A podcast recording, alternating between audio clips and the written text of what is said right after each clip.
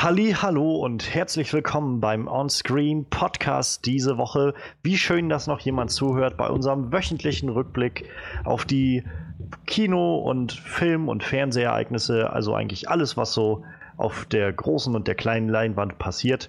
Ähm, wir sind wie jede Woche mit einer tollen Show da. Wir haben wie jede Woche einen Film, den wir in der Review ganz genau auseinandernehmen wollen. Ähm, wir haben außerdem immer die neuesten News der letzten Woche dabei oder drei davon, äh, einfach aufgrund unserer beschränkten Zeit. Und äh, diese Woche haben wir sogar noch ein kleines Flashlight dabei. Wir wollen euch einen kleinen Einblick in einen Film geben, den wir gesehen haben, ohne zu viel zu spoilern, einfach nur als Anregung vielleicht. Ähm, aber äh, ich, ich bin Johannes Klahn und ich mache das hier nicht alleine, sondern ich habe das altbewährte Team an meiner Seite, nämlich unseren Talking Head on Walking Dead, der sich so langsam auch wieder der nächsten Walking Dead Season nähert. Oh ja. Frederik. Hallöchen. Und unserem Horror-Experten Manuel. Ich bin auch am überlegen, ob ich ihm nächste Woche einfach äh, die Leitung unserer Sitzung anvertraue. Mal schauen. What? Ich bin jetzt total nervös. Oh mein Gott. ja, hallo. Ja, und wir haben, wie gesagt, ein paar tolle Sachen dabei. Heute ähm, die, unsere ausgeklügelte äh, und ausführliche Review zu Hell or High Water. Ähm, unter anderem Oscar nominiert, womit wir gleich zu den offensichtlichen News kamen, äh, kommen. Heute wurden nämlich die Oscar-Nominierungen bekannt gegeben. Wir nehmen hier am Dienstagabend auf. Und ja, die Oscar-Nominierungen sind da. Wir wollen wenigstens über die großen Kategorien ein bisschen reden. Ähm, außerdem gab es in der letzten Woche, äh, gerade erst wieder zwei Tage her, ähm, oder einen Tag, den offiziellen Titel für Star Wars Episode 8, Star Wars The Last Jedi. Und als drittes Thema, das wir uns sehr bedacht rausgesucht haben, neben unterschiedlichen anderen Themen, die es so gab, äh, der letzte finale Logan-Trailer lief. Und auch das wollen wir noch etwas genauer beleuchten, bevor wir dann zu unserem Flashlight kommen, zu Die Hölle Inferno. Ich habe von dem Film, bis wir dann tatsächlich drin saßen, echt wenig gehört. Und ich, ich, rate mal, das geht vielen Zuschauern so oder Zuhörern von uns auch so. Äh, deshalb sage ich auch einfach mal, vielleicht hört ihr einfach kurz rein und schaut, ob das was für euch ist. Vielleicht lohnt sich das ja. Ähm, ja, und bevor wir jetzt losstarten, wollen wir noch fix die Timecodes durchgeben, damit jeder gezielt das Segment ansteuern kann, das ihm gefällt, wenn er nicht unbedingt Lust auf alles hat. Wir fangen jetzt an mit den Highlights der Woche, unsere drei News-Themen der letzten sieben Tage. Danach geht es zur äh, kurzen Aufarbeitung von Die Hölle Inferno in unserem Flashlight bei eine Stunde, 15 Minuten und 41 Sekunden. Und zu guter Letzt kommen wir zu unserer ausführlichen Spoiler-Heavy Reviews von Hell or High Water. Und damit starten wir bei eine Stunde, 33 Minuten und 55 Sekunden. Okili Dokili, wie Ned Flanders sagen würde. Ich würde sagen, wir starten jetzt direkt rein. Highlights der Woche. Ganz genau. ja, ähm, unsere Highlights der Woche. Was haben wir für drei Themen? Wie gesagt, die Oscar-Nominierung.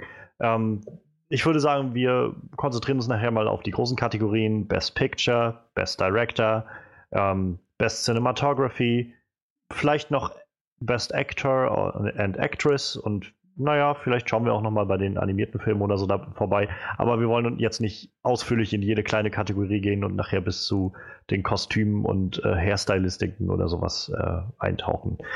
Ähm, so viel zu, erstmal dazu. Das zweite Thema, wie schon angerissen, Star Wars Episode 8. Das Kind hat einen Namen und es heißt The Last Jedi.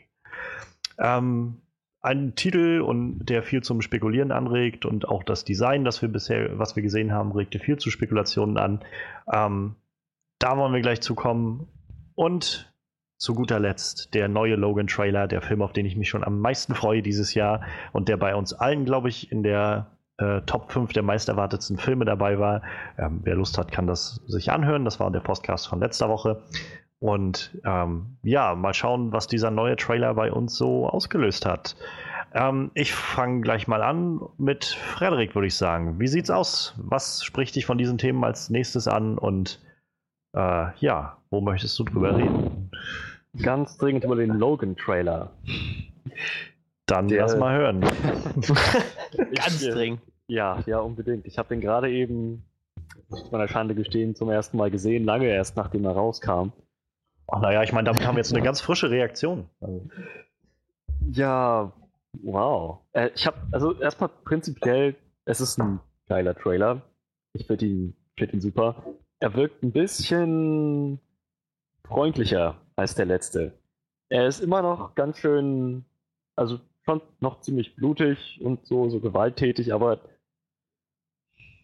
er wirkt nicht mehr ganz so düster und depressiv wie der letzte. Halt immer noch dark, aber es Ja. wurde auch mal ein bisschen gelacht. Das ist ein ziemlich krasser Gegensatz zum letzten Trailer, in dem es absolut nichts zu lachen gab. ähm, ja, das finde ich an sich ganz okay. Es muss meiner Meinung nach nicht sein, aber ach, was soll's. Ich meine, sie haben dann ein junges Mädchen als Charakter in dem Film. Warum sollte nicht auch ein bisschen Humor mit drin sein? Ja, also ich glaube, dieser Humor, ich glaube, das ist halt einfach, um das ein bisschen noch auszutarieren, so um dieses, gerade wie du schon sagst, irgendwie, wenn du irgendwie auch so ein, so ein Kind dabei hast und das soll ja, glaube ich, auch so eine, in gewisser Weise so eine Vater-Sohn-Geschichte, äh, Vater-Tochter-Geschichte irgendwie werden, so.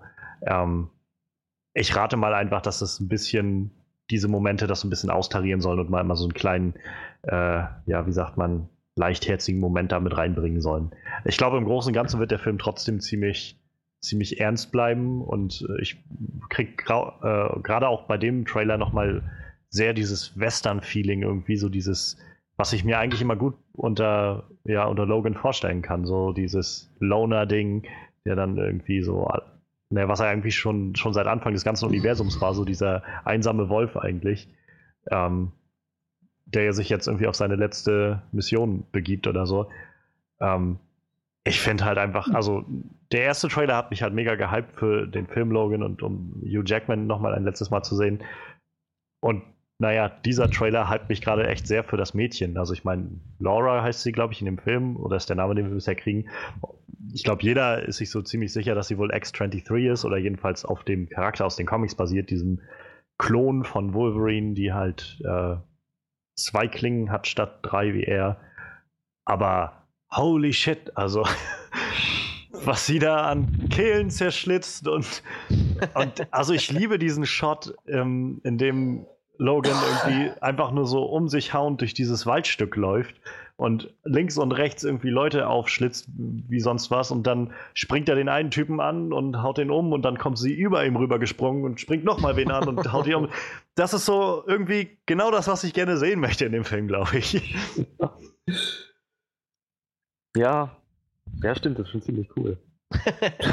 Jetzt, wo du sagst, das ist schon cool. Das, also das ist beim, beim ersten, ich habe den Tra- Trailer nur einmal gesehen, das ist mir jetzt gar nicht so direkt ins Auge gefallen, aber jetzt, wo du sagst, erinnere ich mich daran.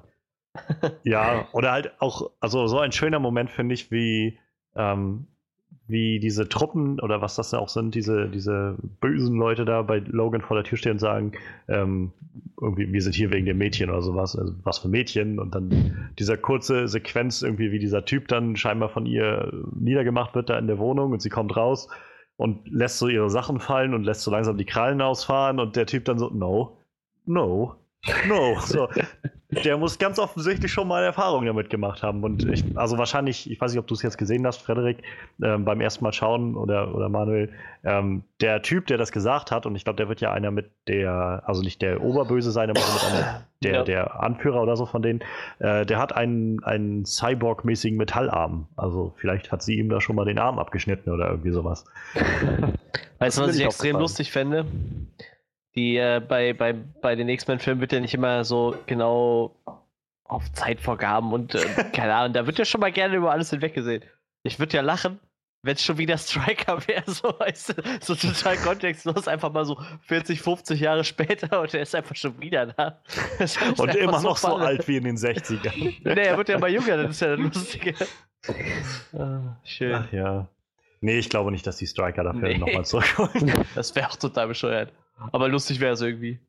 Ich meine ja mal, also irgendwie, dass so Gerüchte kursierten, dass es Mr. Sinister ist, der den großen Bösen da mimen Äh, wird. Ka Caliban ist doch jetzt angekündigt als großer Böse, oder? Ich, ja, weiß ich. Äh, ja, ich glaube, das ist der Schauspieler auch. Ne? Ist, war das jetzt der blonde Typ mit seinem Ja, ja, ich Metallarm? glaube glaub schon, ja. ja. Ja, ich, also das mag gut sein, aber ich glaube halt er ist nur sozusagen die rechte Hand von dem bösen Obermufti. So. Das könnte natürlich sein, aber ich- wenn ich mir jetzt gerade mal so Caliban als äh, Charakter angucke, dann sieht er auch eher aus wie äh, der Typ, der ein bisschen aussieht wie Winnie Jones. dieser, dieser Schwere, den man mal kurz sieht. Nee, das ist aber tatsächlich der Blonde, wenn ich gerade so gucke. Ja, tatsächlich. Also ich meine, halt, ich meine mich halt zu erinnern, ähm, bei X-Men Apocalypse war doch die After-Credit-Szene, dass ähm, diese Leute irgendwie in, dieses, in, in diese Anlage rein sind, wo Wolverine ausgebrochen war, um dann da sein Blut einzusammeln oder seine DNA oder was sie da noch hatten. Und ähm, ich meine, dass der nachher seinen Koffer zugemacht hat und es stand da irgendwie Essex Corporation oder irgendwas drauf. Und das soll wohl damals, habe ich gelesen, ein Verweis gewesen sein auf äh, Mr. Sinister, weil der halt eigentlich im Comicbuch hinter diesen ganzen, hinter dieser Corporation steht und irgendwie auch so heißt. Ja, oder sowas. pff, Ich habe keine Ahnung und wegen meiner müssen sie es halt auch gar nicht zu groß aufziehen. Also ich hoffe, da kommt jetzt keine Story rein von wegen, er versucht jetzt irgendwie mit der und der DNA irgendwie die Welt zu zerstören oder sowas. Ich will irgendwie, also ich würde mir am liebsten eine, eine sehr kleine Geschichte wünschen. Irgendwas, wo einfach, ja, einfach so eine Vater-Tochter-Geschichte sich da entspinnt und vielleicht halt irgendwie ein Antagonist, aber wo nicht wieder irgendwie die ganze Welt auf dem Spiel steht oder so. Ja, das stimmt. Wie fandest du den Tra Trailer denn, Manuel? Ich, ich ähm, bin ja hier für die äh, Comic-Vergleiche zuständig, ne? Habe ich mir mehr so Mhm. gedacht. ja, da, ich, für mich muss ich das immer mit Old Man Logan messen und ich finde das eigentlich ganz lustig. Also Old Man Logan ist ja auch so ein, so ein Roadtrip, den macht er da eigentlich mit, mit einem blinden Hawkeye, der halt, weil er blind ist, nicht mehr so gut kann und halt Wolverine als Unterstützung braucht. Und jetzt macht er den Roadtrip halt irgendwie mit, mit Xavier und, und seiner, seiner, seiner Klontochter da. Das ist irgendwie schon total witzig. Ja, Also, also ich, ich kann mich da schon gut reinversetzen. Ich meine, gut, dass der Film ja nicht so sein kann wie der Comic, war ja eh klar. Ich meine, dafür fehlen ja auch die Rechte irgendwo. Aber äh, ja, ich, ich bin schon gehypt, so, das ist schon cool. Das ist schon cool. Wird halt schon sehr, sehr. Mir fehlt halt ein bisschen so, so, dieser Old Man Logan hat so ein bisschen was Postapokalyptisches, das fehlt mir da irgendwie, aber, aber so diese Western Road, Roadtrip-Mentalität aus dem Comic, die kommt schon echt gut rüber. So. ja. Ich meine, ist ja auch kein 1 zu 1 Old Man Logan umgesetzt, aber Aber es hat halt, hat halt schon irgendwie diesen Charme, ne? Diesen, Ja, Roadtrip äh, wo Western. du, wo Charme. du, ähm, wo du gerade schon Roadtrip sagst, ich, äh, das ist irgendwie mein Favorite Shot aus, ich glaube nicht nur dem Trailer, sondern auch dem letzten Trailer. Ähm, dieser nächsten. letzte Shot, wenn, wenn, ähm, nachdem, ganz am Schluss, nachdem Charles so, das Bild ist schwarz und Charles sagt dann halt wieder dieses, ähm, Logan, you still have time und dann dieser Shot, wie er am Steuer sitzt und sie sitzt so neben ihm auf Ja. dem, am, am Fenster so und guckt so aus dem Autofenster raus. Ich finde, dieser, dieser Shot so wunder, wunderschön. Das sieht so, irgendwie spricht mich das so total an. Ich weiß auch nicht so recht warum, aber irgendwie bringt da, kommt da so ganz viel rüber. Mich würde halt auch nicht wundern, wenn, ähm, wenn das Mädchen, was wir da jetzt haben, diese Laura, ähm, wenn die so ein bisschen die 11 wird in, in 2017 jetzt. Von Stranger Things. Habe ich nie gesehen. Was war mit Stranger Things? Sorry, ich war kurz abgelenkt. War noch was gelesen nebenbei. ähm, nee, ich meine, ich könnte mir halt gut vorstellen, dass diese Laura, wenn der Film jetzt halt so gut wird, wie wir alle glauben, dass er das wird, ähm, dass diese Laura so ein bisschen dieser Eleven-Charakter für 2017 wird, das, was halt Eleven letztes Jahr bei Stranger Things so war. Also mein, meinst du quasi der herausragende Jugenddarsteller in dem Jahr so? Ja, und? Ja, und wo halt dann danach irgendwie lauter Cosplays gemacht wurden und so, wo irgendwie alle, also fast jeder, Ja, der Stranger. Things gesehen hat, ist völlig abgedreht, einfach wegen Eleven, so wegen, oh mein Gott, die ist, das ist so krass, irgendwie dieses kleine Mädchen und total badass und so. ja, ja, ja, ja, das und stimmt. Mich würde nicht wundern, wenn das halt ähnlich so ist und ähm, dann bleibt bloß Das, noch das- ich sag mal, dafür müsste sie vielleicht schauspielerisch noch äh, halbwegs überzeugen, dann wird das mit Sicherheit funktionieren. ja.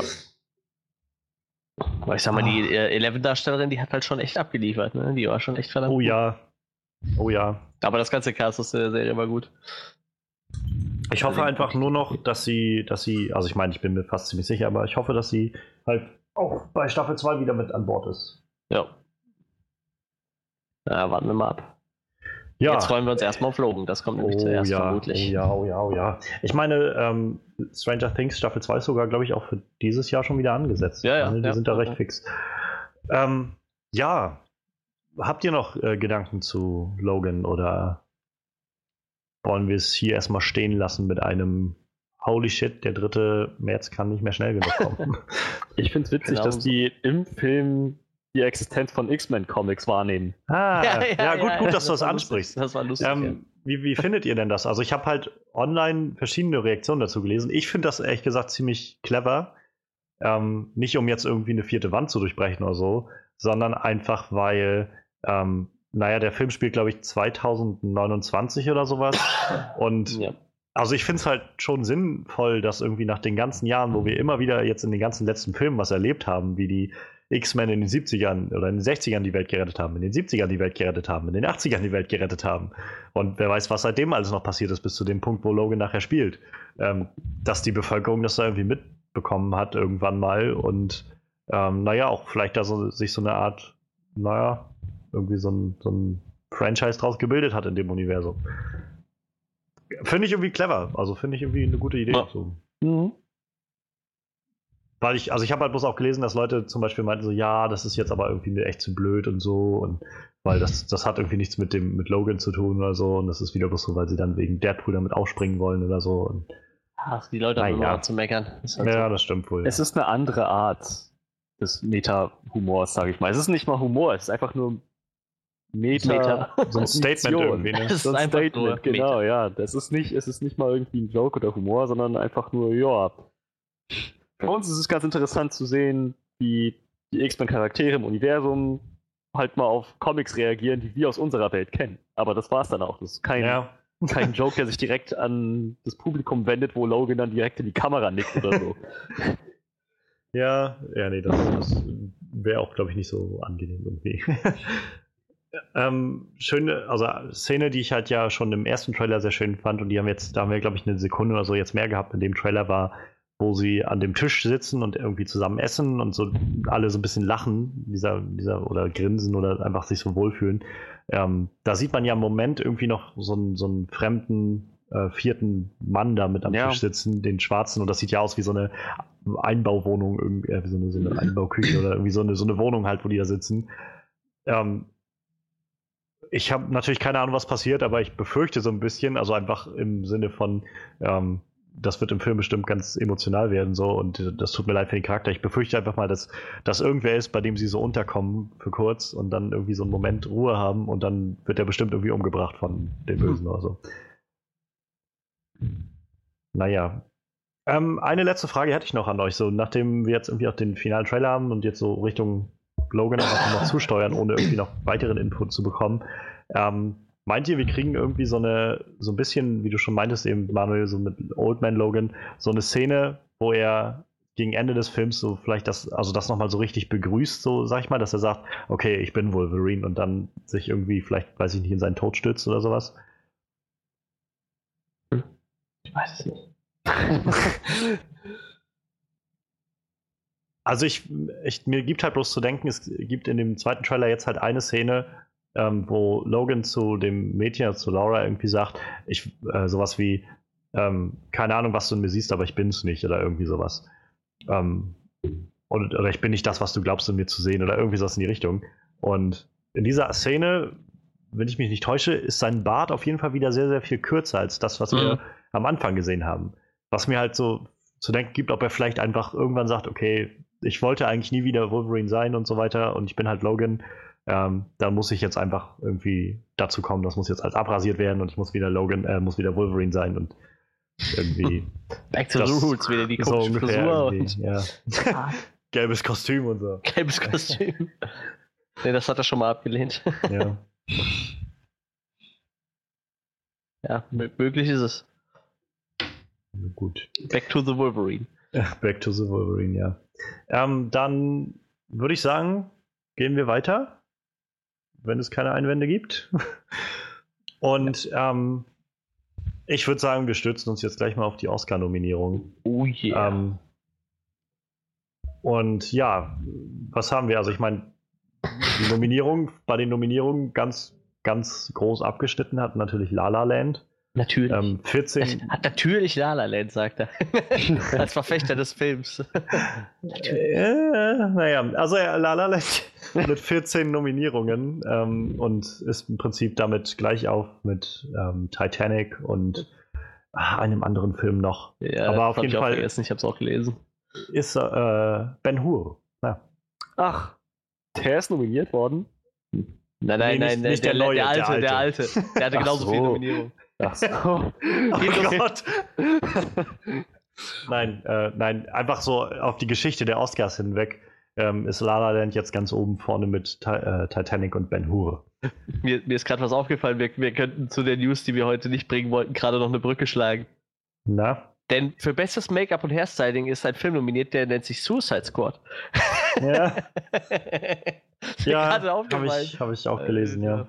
Oh, nee. Ähm, Ja, David Ayer, der Regisseur von, äh, von und Writer von Suicide Squad, hatte sich jetzt in der letzten Woche ein bisschen geäußert zum Film und auch selbst eingestanden, dass es jetzt nicht das Beste war, was er da abgeliefert hat. Er aber durchaus das Ziel hatte, schon was Tolles zu machen und so. Und wir haben lange überlegt und haben uns dann dagegen entschieden, das äh, ins Programm heute mit einzunehmen. Jetzt haben wir es wenigstens mal erwähnt, weil der Film Ja. Nominiert ist. Ja, genau. Ähm, ich würde sagen, wir gucken jetzt einfach mal in die großen Kategorien so rein, was so nominiert ist und Ich- können ich ja vielleicht kurz so unsere Gedanken dazu äußern. Wir haben ja noch nicht alle Filme davon gesehen, aber wenigstens ein paar. Und ähm, vielleicht fällt uns ja auch irgendwas ein, wo wir sagen, das gefällt mir da gar nicht drin oder das wollen wir vielleicht, äh, hätten wir gerne drin gesehen in der Kategorie oder so. Was ich echt spannend fand, war, äh, dass La La Land 14 Mal nominiert wurde, aber Arrival 8 Mal nominiert worden ist. Das fand ich schon echt krass. Also Und ich fand den Film auch ziemlich gut, aber 8 Da kommen wir dann jetzt- krass. Da kommen wir jetzt dann gleich drauf, wenn ich, also ich würde sagen, wir fangen mit der großen und größten Kategorie an. Best Picture, bester Film. Nominiert sind La La Land, Moonlight, Manchester by the Sea, Arrival, Lion, Hidden Figures, Hacksaw Ridge, Hell or High Water und Fences. Ähm, La La Land, das Musical ähm, mit Ryan, Reynolds, äh, Ryan Gosling, beides sind beides Kanadier. Äh, bei, bei Ryans. ja, naja. Ryan Gosling und Emma Stone. Moonlight ähm, läuft ja leider noch nicht in, Amer äh, in, in Deutschland. Ähm, aber der soll sehr, sehr gut sein, nach allem, was man hört. Manchester by the Sea. Ähm, ich hatte heute so ein schöne, schönes äh, Photoshop-Bild gesehen von ähm, verschiedenen, von den ganzen nominierten oder von vielen nominierten Filmen. Und dann war so quasi, was dieser Titel sagt. Und dann war halt Manchester by the Sea, wo ja Casey Affleck die Hauptrolle spielt. Und dann war so ein, äh, warum ist Ben Affleck, also so als Titel quasi als Alternativtitel, warum ist Ben Affleck der bessere von den beiden? Weil er wohl einfach grandios sein soll in dem Film. Ähm, ja, Arrival, also ist nominiert für Best Picture. Ich, äh, ich stelle das mal einfach so in den Raum gerade. Ich, ich muss gerade noch wegen was anderem lachen. So, äh, Casey Affleck, der, der hatte jetzt schon den Golden Globe abgeräumt, aber für mich ist das immer noch der kleine Junge, der bei American Pie auf der Couch rumhüpft. Das war auch Casey Affleck. Im ersten American Okay. Pie spielt er, spielt er da so einen kleinen perversen Jungen, den Bruder von, von ich glaube, von, von Stifler wahrscheinlich Von Stifler, ne? ja, ja, genau. Und hüpft einfach auf Bett rum und will nackte Brüste sehen. So, das ist total lustig. Das ist für mich immer noch Ca- Casey Affleck, so wenn ich an den denke. Ja. Und jetzt räumt er hier so ab. Das ist total krass. Und er sieht auch mittlerweile mit seinem Vollbart echt äh, ganz anders aus. ganz abgefahren. Also ich habe ich hab das Bild mal gefunden mit dem Poster. Also es ist quasi das Filmposter von, äh, von äh, Manchester by the Sea und sie haben halt bloß die Texte da drauf geändert. Sodass dann das, also als Titel steht dann The More Talented Affleck. Und dann so in diesen, äh, in diesen Quotes sozusagen von dann Filmen, also von so Filmzeitschriften oder sowas, steht dann sowas wie How is it possible that he got the same genes as the star of Batman wie Superman? This movie made me feel so bad, but not nearly as bad as sitting through Batman wie Superman. Oh, Und dann so, tell me again, why Ben is the more famous brother? Und dann als letztes so, oh, he's been accused of sexual assault. Shit. was? Scheinbar. Also ich Ben weiß es nicht. Nee, ich glaube Casey Affleck. Ach so. Das war, glaube ich, einfach so dieses, warum ist Oh. er nicht der berühmtere der beiden? Aber wahrscheinlich deswegen. Ich vermute mal, es gibt noch andere Gründe dafür. Ja, wahrscheinlich, aber. Sind wir eigentlich immer noch bei Best Picture, weil wir gerade über Ja, Schauspieler ja. reden? Ja, okay. Nee, Ähm, nee, weil das Manchester by the Sea, ja, wie gesagt. Ich weiß, ich weiß gar nicht, wann der hier kommt oder ob der hier schon lief, aber gesehen haben wir ihn alle noch nicht, meine ich. Ich kann Ähm, halt immer total viel, da können wir halt noch nicht sagen, viel Ja, sagen. Ne? Aber ich würde halt vielleicht gerne über die reden, die wir halt gesehen haben. Und da, also ich würde halt einfach mal Arrival so in den Raum stellen.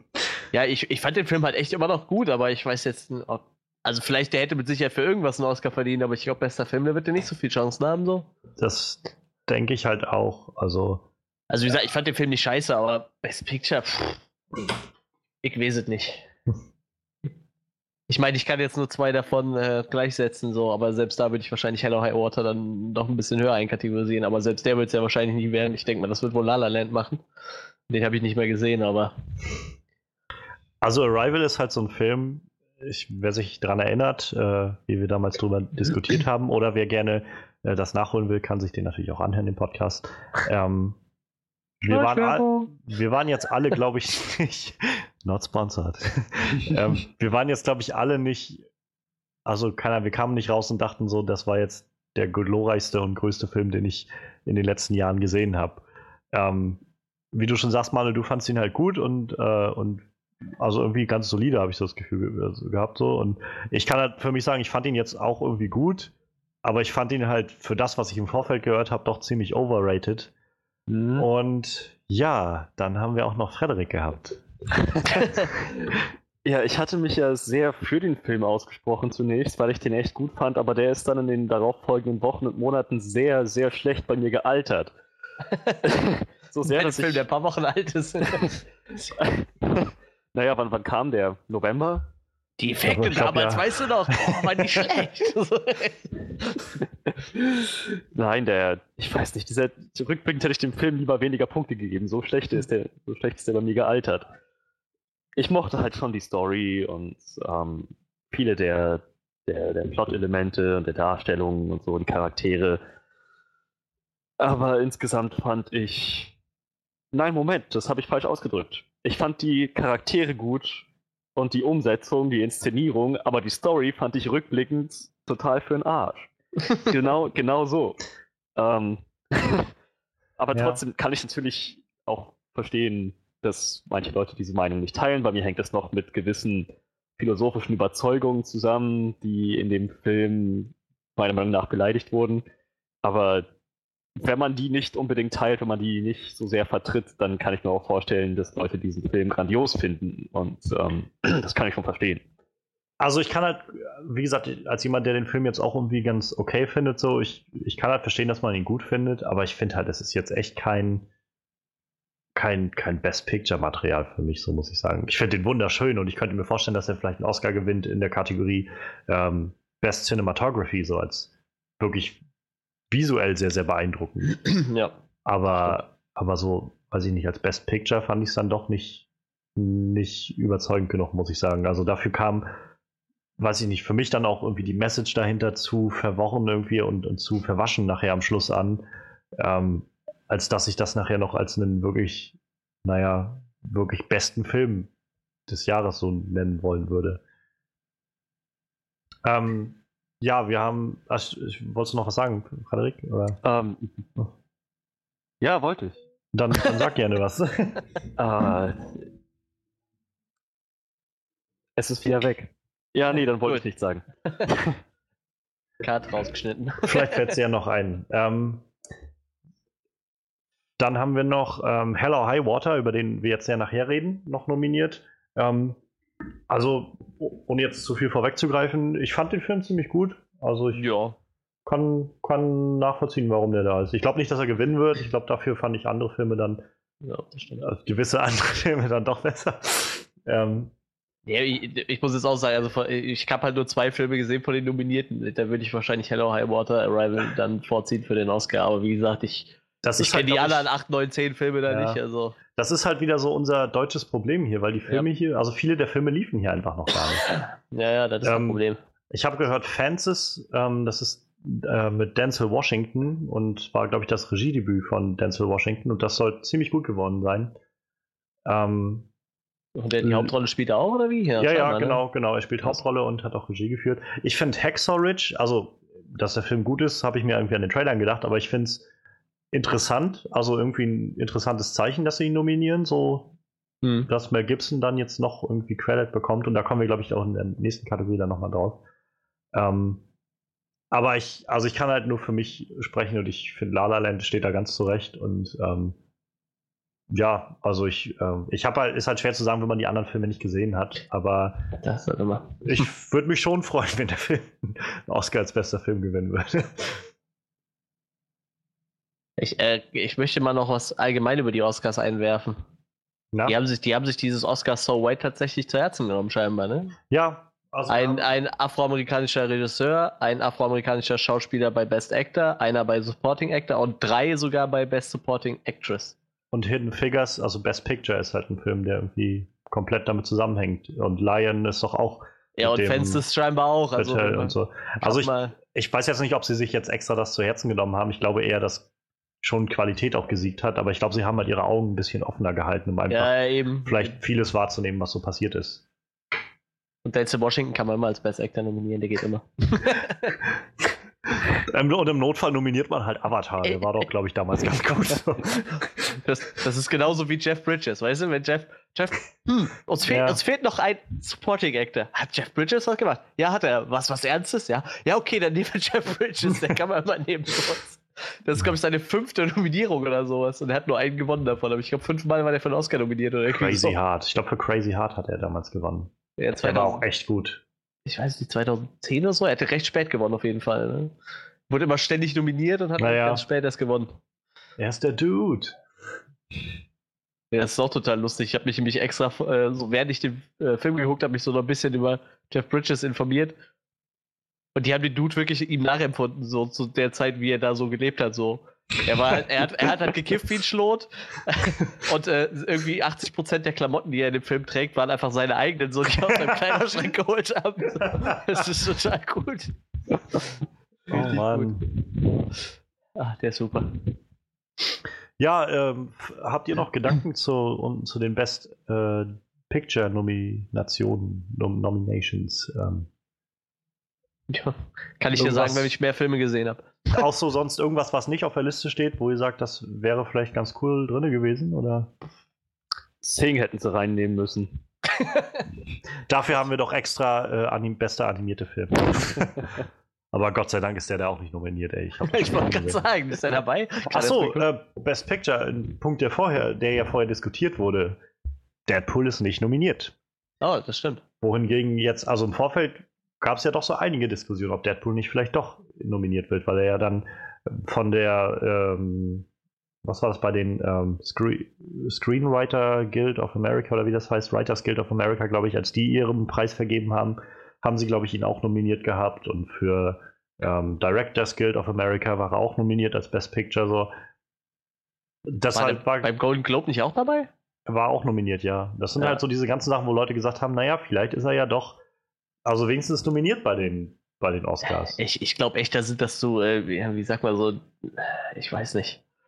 Also ich ich, glaube, da sind die Oscars, das ist, das ist kein Film, der, den die da irgendwie reinnehmen würden. Ich glaube, das passt einfach so nicht so für die irgendwie, weißt Ich- du, die, die nehmen lieber so Drama oder so seichte Comedy, aber ja, ich glaube, so, so ein Deadpool passt einfach nicht rein irgendwie. also ich glaube, du hast schon recht. Ich glaube, Comedy ist sowieso immer was, was so ein bisschen ähm, vom Tellerrand fällt bei den Oscars. Also da wird, glaube ich, das wird so schnell nicht in Betracht gezogen, selbst wenn der Film halt bombastisch ist. Aber ich muss dazu sagen, am Ende fand ich dann Deadpool aber auch nicht so gut, dass ich sagen würde, ich würde den als Best Picture für irgendwas nominieren. Ja. Ja. Das hätte ich jetzt, also das hätte ich halt einfach so von der Qualität des Films nicht gedacht. Jenseits vom Genre. So. Ah, der hätte vielleicht irgendwo anders noch, irgendwo wollten, hätte man den vielleicht noch mit reinschieben können, vielleicht bestes Kostüm oder so, ich weiß es nicht, aber Ja. be bestes Kostümdesign, aber ja, aber ist doch gar nicht nominiert für nix, ne? Ich glaube nicht, ich habe den Namen, glaube ich. Das ist aber auch bei den Oscars immer schwierig, weil der so früh kam in der Oscarsaison. Ne? So Filme werden, Ja, eh, glaube ich, ja. immer weniger nominiert. Ich glaube, die ja. nehmen dann eher so das letzte halbe Jahr irgendwie. Ja, die, die gucken halt, Oscar-Saison ist halt immer dann so, gerade November, Dezember, ne, wo dann die meisten großen Oscar-Filme so in, in die in Kinos rauskommen, damit das halt Assassin's Creed und so. Ja, ich glaube, ja, Oscar, äh, Oscar würdig. Ähm, ähm, ich glaube, einer war zum Beispiel, wo Leute sich letztes Jahr so ein bisschen, ähm, naja, oder eigentlich dieses Jahr, ja, fällt das ja, glaube ich, rein, so ein bisschen drüber, oder was es aufgeregt haben, aber wo es so hieß, ähm, die Performance von John Goodman in äh, 10 Cloverfield Lane Mhm. hätte nach ei- Meinung einiger Leute durchaus eine Nominierung als Best äh, Supportive Actor ähm, verdient gehabt. Aber der Film kam halt im, der Film kam halt im März raus, so. Das ist halt schon wieder ewig lange her, so.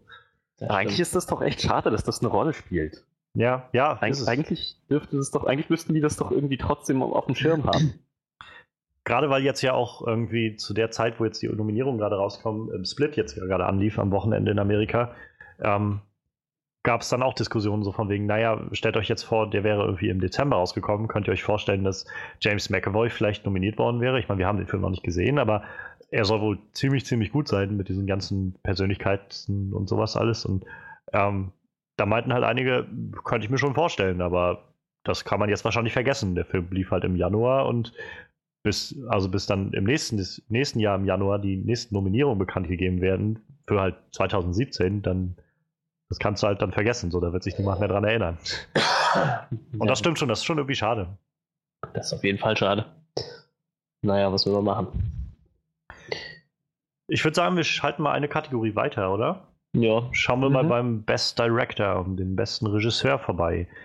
Da sind fünf nominiert. Wir haben Damien Chazelle für La La Land, Barry Jenkins für Moonlight, Kenneth Lonergan für Manchester by the Sea, Dennis Villeneuve bei, äh, für Arrival und Mel Gibson für Hacksaw Ridge. Und ähm, also ich fange mal kurz an. Dafür, also ich meine, ich bin immer für La La Land. ähm, aber davon ab, was mich gerade echt wirklich beeindruckt, ist halt, dass Mel Gibson nominiert ist. So, Hacksaw Ridge. Nicht, dass er das nicht drauf hat, aber ähm, ich finde es halt krass, weil nach dem, was Mel Gibson sich so geleistet hat in den letzten Jahren, ähm, hätte es mich halt auch nicht ge gewundert, wenn die Academy halt noch nicht bereit gewesen wäre zu sagen, okay, ähm, vielleicht nominieren wir doch jemanden, der weniger rassistische Äußerungen gegeben hat oder so. Oscar so white, Mel Gibson im Ja. Ach, schade, dass das eine Rolle spielt. Eigentlich müssten die das doch trotzdem auf dem Schirm haben. Nein, Ja. das ist schon, das ist schon richtig. Naja. Es ist halt, ja, ist ein bisschen, naja, schwierig, ne? Aber ähm, also ich finde es halt interessant. Vielleicht zeigt das jetzt, dass Mel Gibson gerade in so einer kleinen Wende in seiner Karriere ist, um wieder so ein bisschen Fuß zu fassen. Ich weiß es nicht. Wie gesagt, der Film soll ja ziemlich gut sein. Wir sind dann, glaube ich, in zwei Wochen dabei. Ähm, ich ich drücke dem Film die Daumen so. Aber ich kann Aber halt auch. Mel Gibson nicht. Naja, aber ich kann, also, weiß ich nicht, ich mache mir um Mel Gibson jetzt ehrlich gesagt nicht viele Gedanken so, aber ich kann auch Leute gut verstehen, die sagen, ähm, nee, also ich beim besten Willen, der kann noch so gute Filme machen, der hat bei mir einfach verkackt mit seinen Äußerungen. Und, man, und die Frage ist halt auch, hat Mel Gibson sich jetzt tatsächlich in den letzten Jahren irgendwie geändert und ist jetzt ein weltoffener, toleranter Mensch geworden oder behält Ja, er jetzt seine. Meinung einfach zu, für sich und sagt, ja gut, ähm, dann werde ich jetzt irgendwie äh, die Juden oder sowas, das Judentum nicht mehr irgendwie äh, beleidigen, aber dann denke ich das halt oder mache das nur im Kreis meiner engen Freunde oder was, keine Ahnung. ähm, insofern kann ich diese, dieses Dilemma schon verstehen, irgendwie, wenn jetzt Leute halt auch sagen, ja gut, der Film war halt schon irgendwie toll und gut und so, aber ähm, zum, also wieder, wo wir bei den Kinopostern sind von, von College Humor, war halt auch Hacksaw Ridge und dann äh, der Titel ist quasi It's still a Mel Gibson movie und der, also der Text dazu, darüber, darunter ist halt From the acclaimed director of Braveheart and the Passion of the Christ. It's well made and has a good message, but it's still a Mel Gibson movie.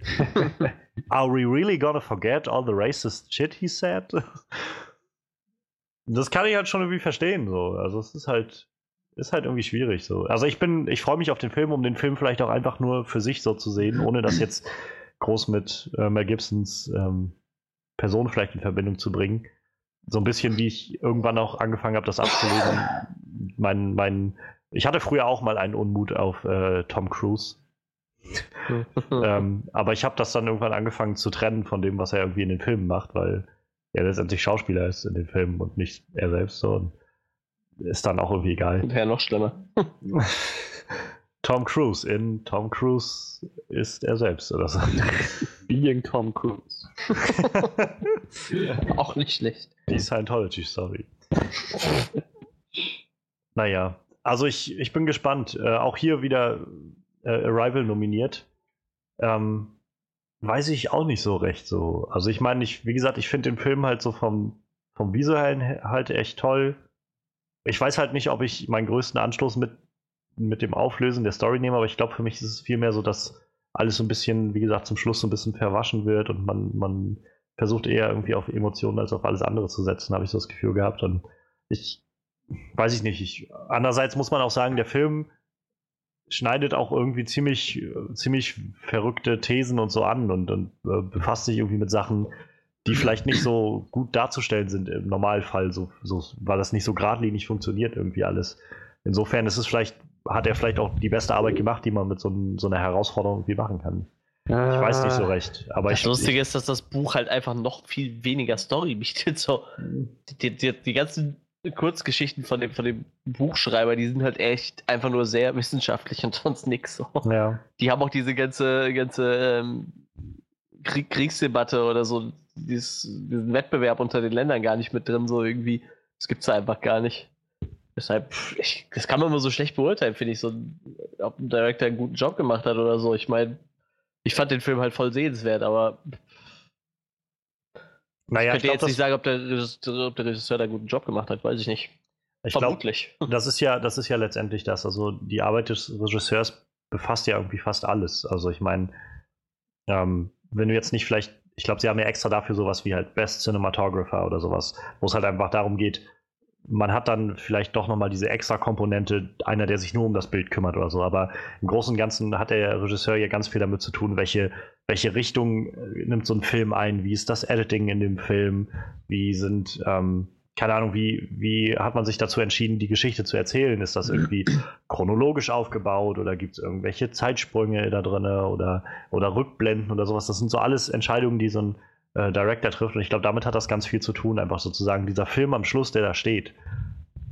Ist das irgendwie die beste Möglichkeit, die man da irgendwie hätte machen können, um diese Geschichte irgendwie so auf die Leinwand zu bringen?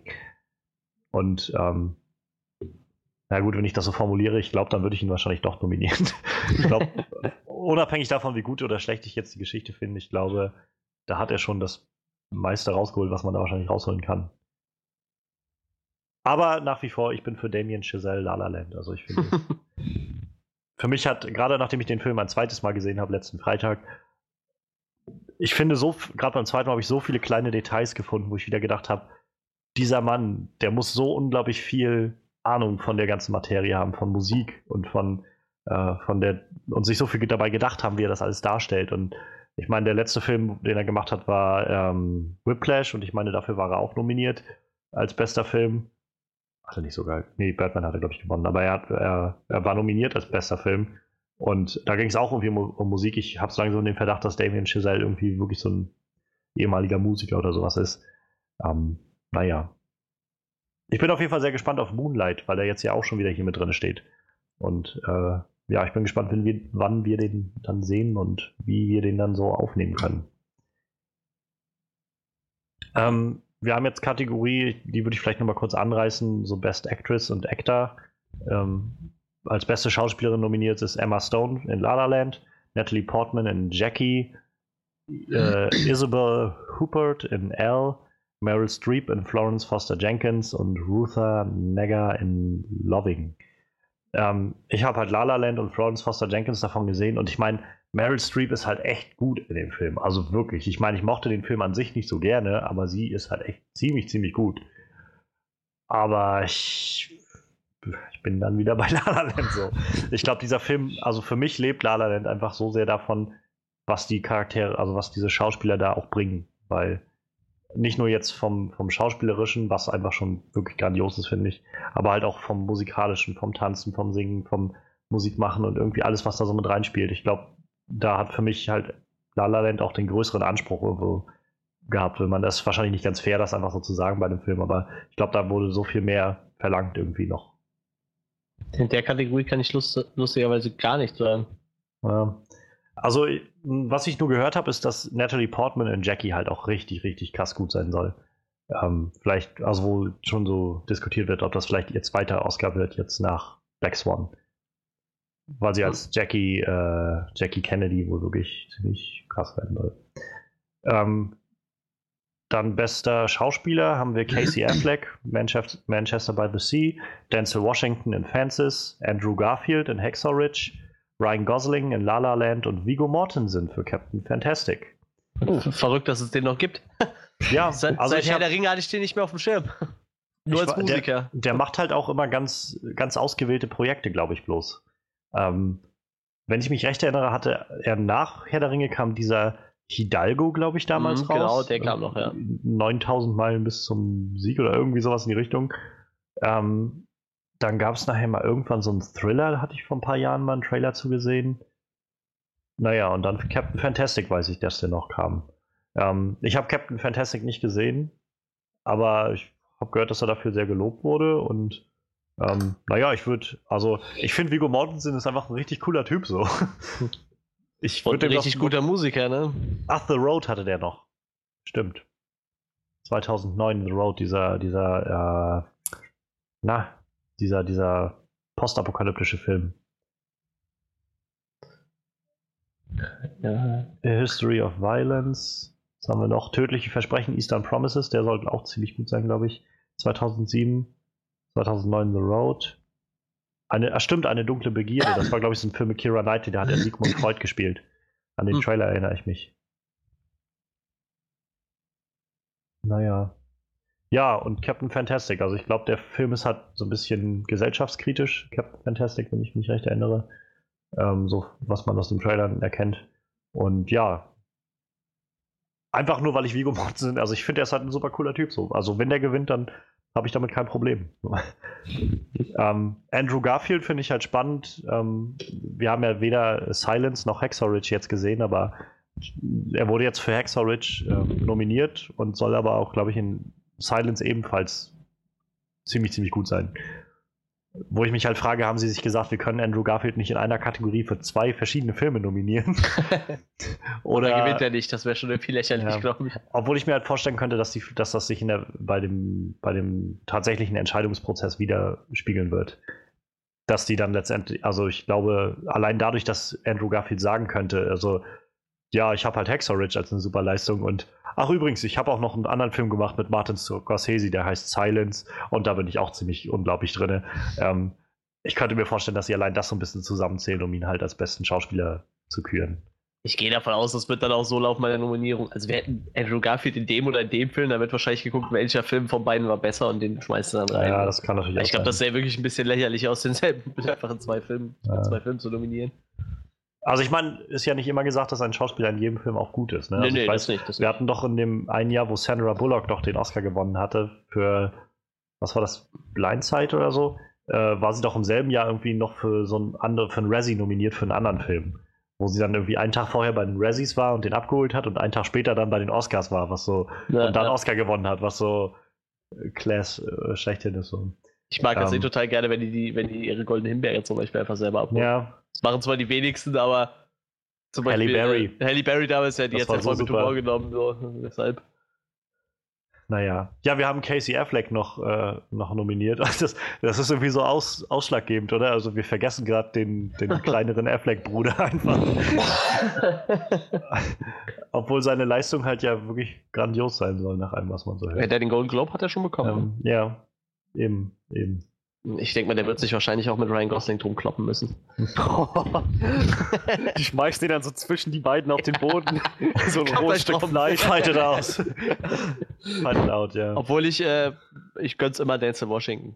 Ich finde den großartig. Ich habe noch nie einen Film gesehen, wo ich mir dachte, mein Gott, ist Dance Washington in dem Film schlecht. So. Alle Filme, die ich Ja, mit dem gesehen habe, mochte ich. Was mich halt einfach wieder so. Also ich finde, das ist echt eine schwierige Kategorie gerade. Einfach von Ja. den Sachen, die ich gesehen habe und von dem, was man so hört. Ähm, was mich halt einfach so bei Ryan Gosling beeindruckt, ist halt so nicht nur das Schauspiel war halt wie schon bei Emma Stone einfach irgendwie super, sondern der Mann hat irgendwie Klavier spielen gelernt dafür, um dieses Jazzpiano wie so ein Wahnsinniger zu spielen da. Das ist irgendwie schon eine Leistung, die irgendwie ziemlich, ziemlich heraussticht, finde ich. Und ähm, der Film lebt ja auch irgendwie vor allem, also La La Land lebt ja vor allem auch durch, von dieser Chemie, die Emma Stone und Ryan Gosling zusammen haben. Und Weil ich Ähm. behaupte immer noch, dass er mit der Aussage bescheißt. Ich glaube, der konnte glaub vielleicht schon ein bisschen Klavier spielen. Und Ich meine- haben sie ihm die ich meine, der den hat- Film halt beigebracht. ich meine gehört zu haben, dass der vorher halt schon eine Band hat, hatte auch. Ähm, aber da hat er, glaube ich, Gitarre oder sowas gespielt. Also der, der hat halt ein bisschen Ahnung von Musik, aber der hat halt vorher noch nie Klavier gespielt. So, so, so ähnlich wie ich ja irgendwie jetzt hier auch mit meinem Studium letztendlich erst angefangen habe, Klavier zu spielen. Und ich meine, ich habe nicht in drei Monaten geschafft, was Ryan Gosling in Also ich habe nicht in meinem Studium geschafft, was Ryan Gosling in drei Monaten geschafft hat, aber, ähm, aber ich glaube halt schon, wenn du so ein, wenigstens ein Verständnis für musikalische Zusammenhänge hast dann, und dann halt irgendwie drei Monate lang jeden Tag einfach irgendwie acht Stunden, zehn Stunden, zwölf Stunden oder sowas übst und vielleicht auch genau ganz gezielt die Sachen übst, die du später spielen können musst, dann Naja, kann mir schon vorstellen, dass das irgendwie geht. Ich glaube nämlich echt, dass er außer diesen Stücken, die er für den Film brauchte, nicht spielen kann. Dass er halt auch dafür noch eine ganze Weile bräuchte, das zu lernen, nicht mal einfach vom Blatt, das runterdudelt. Ja, aber trotzdem Hammerleistung finde ich. Also. Ja, natürlich, natürlich. Aber ähm, ich, ich behaupte mal, er ist als Pianist nicht so gut wie Pianisten mit jahrelanger Erfahrung, Ja, die nein, Stücke, die er da im. Film spielt, sonst halt innerhalb von einer Woche erlernen könnten. Selbstverständlich. Aber ich finde es trotzdem ziemlich große Leistung, in drei Monaten das alles raufzukriegen, wenn man Das vorher noch kein Klavier gespielt hat. Auf jeden Fall. Das, das will ich ihm auch gar nicht abstreiten. Ich finde nur, wir sind ihm keine, wir sind, wir sind ihm ähm, ist nicht schuldig, allein für diese Leistung, dass wir den Film mögen. Nein, das, das habe ich auch nicht gesagt. ich sage nur, für mich ist das was, wa- warum ich wieder dann am Zweifeln bin. Also, warum ich, letztendlich habe ich von den fünf nominierten Schauspielern nur Ryan Gosling in La La Land gesehen. Und das war wirklich eine ziemlich herausragende Leistung, finde ich. Ich kann aber auch gut verstehen, warum Leute Hexerich nominiert, also Andrew Garfield nominiert haben. Oder halt auch Viggo Mortensen oder halt auch Denzel Washington oder auch Casey Affleck. Also, das ist so eine Kategorie, wo ich sage, für, für mein Verständnis, ich habe keinen der anderen vier Filme gesehen, also der fünf Filme, von, von denen habe ich bloß einen gesehen. Ähm, für mich könnte es irgendwie wahrscheinlich auf jeden von denen herauslaufen. Ich könnte jetzt nicht sagen, dass der gerade so wirklich heraussticht, so. Weil ich einfach glaube, dass jeder von denen so wahnsinnig war in jedem seiner Filme. Ja, ich denke, Casey Affleck hat jetzt natürlich wieder den Golden Globe Bonus. Ne? Aber wir haben ja auch schon oft genug gesehen, dass das nicht funktioniert. Ja, Aber das sind ja grundsätzlich immer die Favoriten, die den Golden Globe schon gewonnen haben. Ne? Weil meistens sind ja die ähnlichen Leute nominiert und das ist ja, Ja. dann schon mal so eine grobe Richtung. Ich ja. denke mal, der wird da schon einen guten Job abge abgeliefert haben in dem Film. Naja, wir werden wir dann irgendwann später vielleicht mal sehen. ja, hoffentlich. Ich weiß gar nicht, wann, ob der hier noch kommt oder ob der hier schon kam. Das werden wir dann noch rausfinden. Ähm, ähm, die Zeit schreitet auch voran. Ich würde vielleicht sagen, lass uns nochmal bei Best Cinematography reingucken. Also irgendwie der so visuell am wunderschönsten gemachte Film. Ich muss mich aber gerade noch mal ähm, korrigieren. Jeff Bridges ist schon zum siebten Mal nominiert tatsächlich. Denzel Washington zum achten Mal. die kann man scheinbar immer nominieren. So, jetzt, jetzt kannst du weitermachen. Das wollte ich nur noch einwerfen, weil ich eben gesagt habe fünfmal, aber es waren schon siebenmal. Ja, naja, es ist halt Jeff Bridges. eben. Das ist der Dude. Das geht immer. Aber trotzdem, äh, Best Cinematography haben wir nominiert äh, Linus St. Green für La La Land, Bradford Young für Arrival, Greg Fraser für Lion, James Laxton für Moonlight und Rodrigo Prieto für Silence. ähm, auch, also, bevor wir jetzt darauf eingehen, interessant auch irgendwie, dass Silence und so Martin Scorsese gar nicht aufgetaucht ist bei bester Film oder bestes Ja, äh, bester allerdings. Regisseur oder so. Äh, Dafür, dass der Film ja trotzdem irgendwie ziemlich gut Der hat tatsächlich Aber- nur die eine Nominierung bekommen, ne? Ja. Krass. Aber ich glaube, das ist doch schon seit Jahren so, dass Martin Scorsese immer wieder so der äh, Verlierer so irgendwo ist, dann, dann nicht nominiert wird oder gerade so nicht nominiert wird oder so. Und äh, ich glaube, für Wolf of Wall Street hat er doch, glaube ich, seinen ersten Oscar überhaupt gewonnen. So. Naja.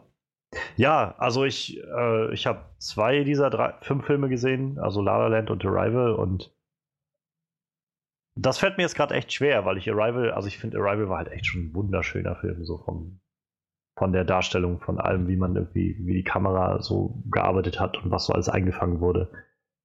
Aber ich habe halt auch, wie gesagt, La La Land letzte Woche nochmal gesehen und ich finde, der Film ist auch so wunderschön farbig und irgendwie so voll mit, mit Leben in jedem, jedem einzelnen Bild so irgendwie und das, das fällt mir echt schwer. Da wüsste ich jetzt nicht so recht. Vielleicht, und wenn Silence und Moonlight und Lion vielleicht auch noch richtig, richtig gut sind, dann also so richtig visuell beeindruckend. Ähm, ja, äh, was meint ihr denn? Arrival? Ähm, seht ihr da eine gute Chance? Äh, da, wie, wie ich kann das nie sagen, wenn ich die Konkurrenz nicht kenne. Naja, ne, natürlich aber, nicht. Natürlich Mhm. nicht. Aber ich finde die Nominierung, die ist mit Sicherheit gerechtfertigt irgendwo. Wie gesagt, Ja, schließe ich mich direkt an. Das auf jeden Fall. Rest muss man halt sehen, ne? ich weiß es nicht. Ja. Naja. Ähm, ich würde vielleicht noch kurz anreißen wollen, einfach nur, weil es mich gerade irgendwie, weil ich das nochmal loswerden will, bester animierter Film. Kubo. Ich wusste, Ähm. dass es kommt. Es ist nicht, also Sing ist nicht dabei. Gott sei Dank. Weil der Film, also das ist halt wieder so ein Moment, wo ich, äh, naja, äh, wo ich immer so ein bisschen dann wieder an mir zweifle, wenn ich das so lese. Ähm, der Film steht halt eigentlich zum Beispiel bei den Kritikerwertungen relativ solide da. So, ich schau mal kurz nach bei Rotten Tomatoes. Ich meine, der steht irgendwo 71 Prozent Kritikerwertung und also mit einer mit einem Average Rating von 6,5 von 10 und 75 Prozent Audience Score. Wo ich halt sage, ich fand den Film echt viel, viel, viel, viel schlechter. Und äh, ja, insofern, weil er ja auch bei den Golden Globes nominiert war, ich bin so froh, dass er jetzt nicht bei den Oscars nominiert ist. ähm, nominiert sind Zootopia, Moana, Kubo and the Two Strings, The Red Turtle und My Life as a Zucchini. Ähm, Den würde ich vielleicht auch sehen. Irgendwas mit einer Zucchini, das hört sich gut an. Ich meine, The, The Red Turtle ist aber auch, glaube ich, ist das nicht ein Miyazaki-Film gewesen? Irgendein neuer, der rauskam. Ähm, naja, und ansonsten, also für mich ist es Kubo, aber ich rate mal, es wird best- bestimmt auf Moana rauslaufen. Ich glaube, sowas gewinnt dann meistens Disney mit irgendwas. Ja, ähm, ach so, und vielleicht sollte man noch eine Sache erwähnen. Der deutsche Film Toni Erdmann ist als bester äh, fremdsprachiger Film nominiert. Ich Mhm. bin gespannt. Ah. Man, man hat ja irgendwie auch viel, äh, viel Gutes von dem Film gehört, auch wenn ich ihn noch nicht gesehen habe. Und ich glaube, wir haben ihn alle noch nicht gesehen, aber ja. Ich musste eben total lachen. Ich, ich war noch kurz bei meinem Dad unten essen. Da kam halt gerade äh, Nachrichten auf ARD und dann Oscar-Nominierung. Das Einzige, was gesagt wurde, der deutsche Film Toni Erdmann ist nominiert. Übrigens, der Film wurde von ZDF ARD produziert. so, weißt du, das war so alles, was sie zu den Oscars gesagt haben. Und noch schön dann so reingeschrieben, hey, der ist von uns. Da haben wir mitproduziert. So, total gut. Hey, das ist unser Film, der ist nominiert für einen Oscar. Yeah. Ich muss mich berichtigen, äh, The Red Turtle ist nicht von Miyazaki, das war irgendwas anderes hatte ich da im Kopf. Ähm, ja. Bestes Film-Editing, Batman wie Superman. Nein. Ich wollte gerade sagen, ähm, das sollten Sie vielleicht noch mal überdenken. Nein. Ähm, ich glaube, Rogue One ist aber zweimal zum Beispiel nominiert. Für Best, also für Best Hm. Visual, Visual Effects und irgendwas anderes war es noch. Ähm, schieß mich tote.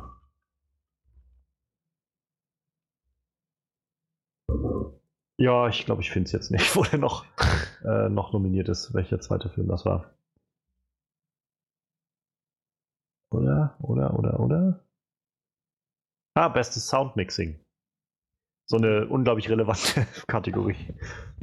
Also wichtig, aber jetzt, äh, naja, Ich wollte gerade sagen, Komm, dass komm. einige Soundmixer wollten das jetzt gerade überhört haben. kommt einem jetzt nicht sofort in den Kopf, wenn man äh, an Oscars denkt. Doctor Strange ist auch für beste visuelle Effekte ähm, nominiert. Oh, das ist cool. Vielleicht Das ist nicht verständlich. verdient. Und Deepwater Horizon ist auch nominiert für beste visuelle Effekte.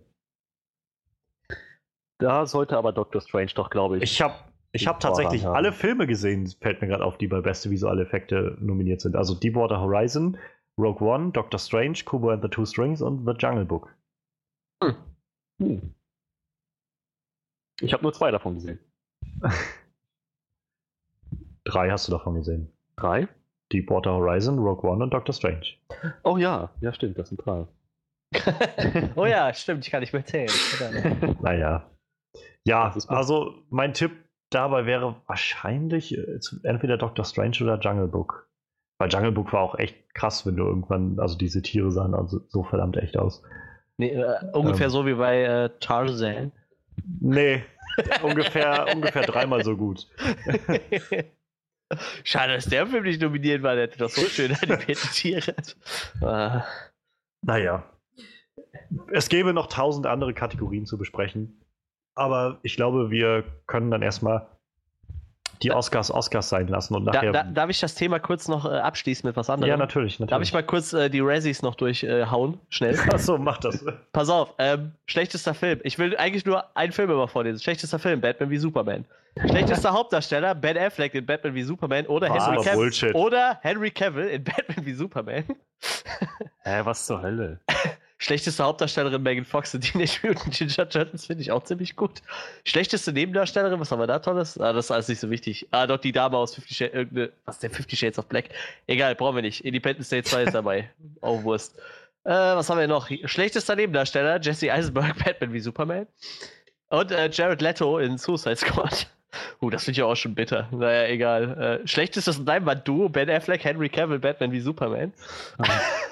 Ey, Schlechtester Regisseur, unser aller Liebling, Zack Snyder für Batman wie Superman. das kann ich verstehen. Und äh, Roland Emmerich für Independence Day 2. ja, Schlechtestes Prequel, Remake, Rip-Off oder Sequel, Batman wie Superman. Oh, schlechtestes Drehbuch, Batman wie Superman.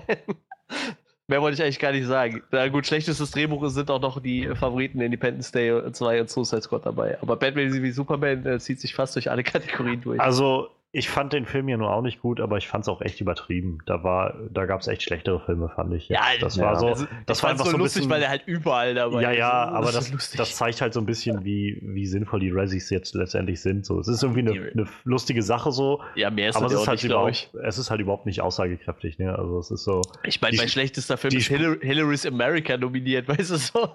die Das springen jetzt halt so. gerade einfach nur so auf den Ja, Hate-Track klar. irgendwie auf und sagen so, oh, alles scheiße.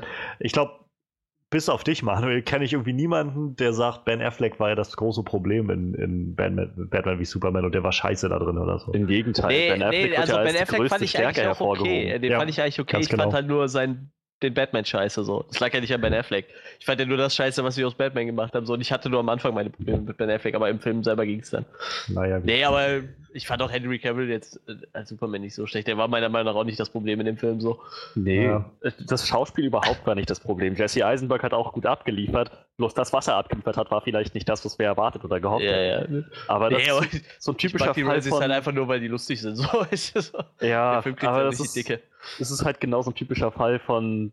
Der Film kam insgesamt nicht so gut an, weder bei Kritikern noch bei Zuschauern, also lasst uns mal alles daran hassen. ja, und Turtles ist halt auch sehr beliebt scheinbar, ne? Und äh, Suicide Squad ist auch ganz gerne mal dabei, so. Naja, Ja. egal. Ich fand's lustig auf jeden Fall. Ja, von, äh, von diesen unglaublich schlechten Sachen äh, kommen wir mal weg und richten den Blick bitte auf die Zukunft, auf, äh, auf das Ende dieses Jahres, nämlich im Dezember kommt Star Wars Episode 8. Darf ich, darf ich ganz kurz nochmal zu den Razzies zurückkommen? Ich gehe hier gerade um. Pass auf, schlechtestes Leinwand-Duo. Johnny Depp und sein Kostüm in Alice in Wunderland 2. und äh, ich habe den Film nicht gesehen, keine Ahnung, aber Tyler Perry und seine Perücke in Boo. Die sind echt kreativ, das kann mir keiner erzählen. Also, also kreativ sind die wirklich. Tja, Das ganze Cast von Collateral Beauty ist auch als schlechtestes Lamatur nummeriert, nominiert. Ah, schön. Ja, okay, mach weiter. Ich musste das gerade noch reinwerfen, weil ich echt gelacht habe gerade. ja, so langsam bin ich jetzt auch äh, am Ende. Ich habe keine guten Überleitungen mehr, nachdem jetzt zwei gerade gestoppt wurden. Also, wir kommen jetzt zu Star Wars Episode 8. Äh, kein Moment. Sorry, wenn jetzt die dritte gestoppt wird, aber hat nicht noch ein Flashlight? Ja, aber das kommt doch erst nach dem. News, wir sind noch bei den News. Wir sind noch bei den News gerade. Ach so, okay. Ja. Okay. Jetzt kommen wir zum großen Titel von Star Wars Episode 8, okay? Alles klar, Chef. Wir machen doch immer das, was du uns sagst. nein, nein, nein. Aber ich meine nur, dass äh, da lass uns jetzt mal zukommen. Ähm, denn Disney und Star Wars, also Lucasfilm, haben gestern oder vorgestern, ich glaube vorgestern, den offiziellen Titel und das erste offizielle Poster für Star Wars Episode 8 bekannt gegeben. Der Film heißt Star Wars The Last Jedi. Und wer sich noch erinnert an Episode 7, da war Force Awakens, also Star Wars The Force Awakens, so schön mit so einem gelben Schriftzug geschrieben. Ähm, das Star Wars ist jetzt in einem roten Schriftzug.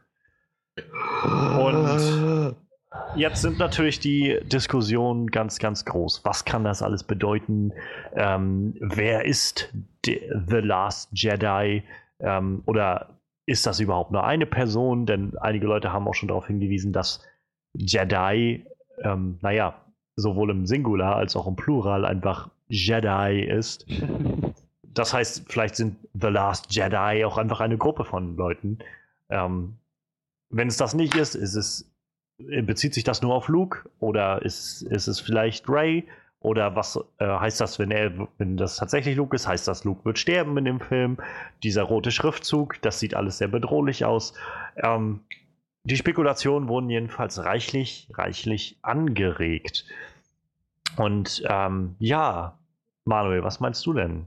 Was äh, gibt dir der Titel irgendwas und regt das gerade so dein, dein äh, Fan-Theory-Gehirn an?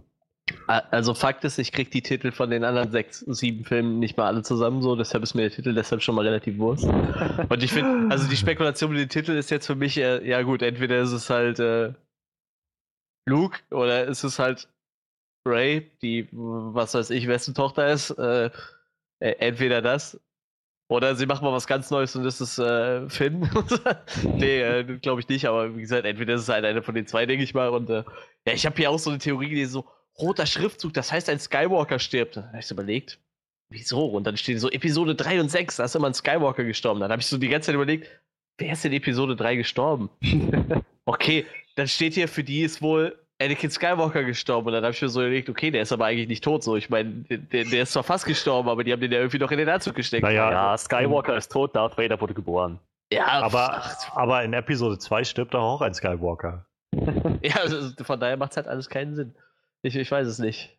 Sehr schön fand ich die Fantheorie, dass ähm, dieser rote Schriftzug und das Weiß, also es war so ein, die Hauptfarben auf diesem Poster, die wir da sehen, sind halt rot und schwarz im Hintergrund und so ein bisschen weiß.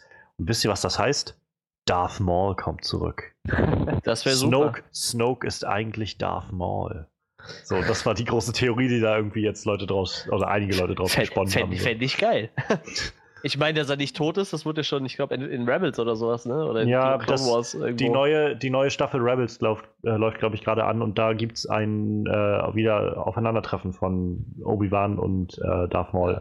Den haben sie irgendwie nochmal zusammengepflegt, scheinbar. Ja, ja, ja weil sie halt mitbekommen haben, dass Fans das ziemlich schade fanden, dass der irgendwie nach fünf gesprochenen Sätzen Deshalb weg war. ist dieser Fanfilm ja auch so gut angekommen. Der kam ja richtig gut an. Was gibt äh, denn dir der Titel und das Poster, Frederik? Äh, sprießen bei dir die Ideen? Nein. Aber nichtsdestotrotz, das ist für mich so eine, so eine Sache, egal was sie sich für einen Titel ausgesucht hätten, egal wie sie das Logo designt hätten, das, das Logo hätte auch in Form von rosa Pinguinen um eine Salatschüssel fliegend oder so. Gewesen. Es wäre mir so egal gewesen. Hauptsache ja. die nächste Episode, denn das ist, das ist eigentlich, worauf es mir ankommt. Ich finde es gut, dass sie halt einen Titel haben, der auf jeden Fall äh, mich neugierig macht. Wie du schon sagtest, wer ist jetzt der Last Jedi? Es lässt mich vor allem hoffen, dass die eine Story weiterführen, die sie jetzt aufgegriffen haben und nicht irgendeinen neuen Bullshit anfangen, weil sie mit Episode 7 nicht zufrieden waren. Es ist schon ziemlich. Naja, es, es weckt auf jeden Fall meine Neugier. Und das ist für mich das Allerwichtigste. Der rote Schriftzug kann für mich, ich würde das jetzt persönlich so deuten, dass es irgendwie in die Richtung ähm, hier äh, Empire Strikes Back vielleicht geht. Ich meine, Rot ist irgendwie die Farbe der Lichtschwerter der Sith. Vielleicht irgendwas mit, mit Kylo Ren, vielleicht ist er der letzte Jedi, vielleicht irgendwie sowas in die Richtung. Oder er bringt den letzten Jedi um, seinen Vater. Das sind alles Möglichkeiten, wie sich das entwickeln kann. Seinen Vater hat er aber schon umgebracht. Äh, sein, ah, Quatsch. Sein ähm, Onkel. Onkel. Onkel, genau. Meinte ich doch. Äh, sein, ja, genau, sein Vater hat er schon umgebracht. Fehlt noch sein Onkel. Und seine Mutter. Oh ja, seine Mutter. Die, seine Mutter ist auch Force-Userin. Also sie ist, sie ist auf jeden Fall Force Sensitive, ja, aber ich weiß nicht, ob sie als Jedi gilt. So. Ja, das stimmt schon. Ich glaube, genutzt hat sie die letztendlich nie, ne? Aber naja, so ich, glaub, so. ich glaube, ein Jedi zu sein heißt ja auch, dass du so eine Jedi-Ausbildung und sowas hast. Ja, ja, klar. Sie ist einfach nur, äh, wie war das in Episode 1? Er ist von Medichlorianern überhäuft, ne? Oder so. Empfangen, er wurde von Medichlorianern empfangen. So war das. Diese Medichlorianer-Werte sind unglaublich. Meine Milliochlorian-Werte sind über dem Durchschnitt. Was? Wovon reden wir? Jenseits der Skala, hat er, glaube ich, gesagt. Ja, ja, irgendwie so. Entschuldigung, Frederik, ich wollte dich nicht unterbrechen. Nee, äh, wie, wie, gesagt, das war auch das Letzte, was ich noch gesagt hatte. Ähm, ganz egal, in welche Richtung es jetzt geht, ganz egal, klar, Fan-Theorien sprießen jetzt aus jeder Ecke. Aber so oder so freue ich mich auf das, was da kommt. Und der Titel, das Poster lassen mich irgendwie hoffen, dass die einen guten Plan, eine gute Idee dafür gehabt haben, den vielleicht ein bisschen frischen Wind zu geben, vielleicht mal eine neue Richtung zu gehen oder halt wirklich so ein Ding zu machen wie Empire Strikes Back, dass sie sagen, jetzt gewinnen mal wieder die Bösen. Ja, also ich meine, sie haben, glaube ich, schon im Vorfeld gesagt, es wird jetzt nicht so von wegen Empire Strikes Back, dass wir, dass wir versuchen, irgendwie alles nur noch, also jetzt so quasi wie bei Empire, das war so ein bisschen alles in etwas düsteren Ton angenommen hat oder so. Ich glaube, Ryan Johnson, der Regisseur, hat extra gesagt, dass das Ganze soll halt trotzdem so eine, so eine sehr lighthearted und also leichtherzige, wenn man das so übersetzen kann, ähm, Note haben. Also es soll jetzt nicht irgendwie groß viel düsterer werden oder so.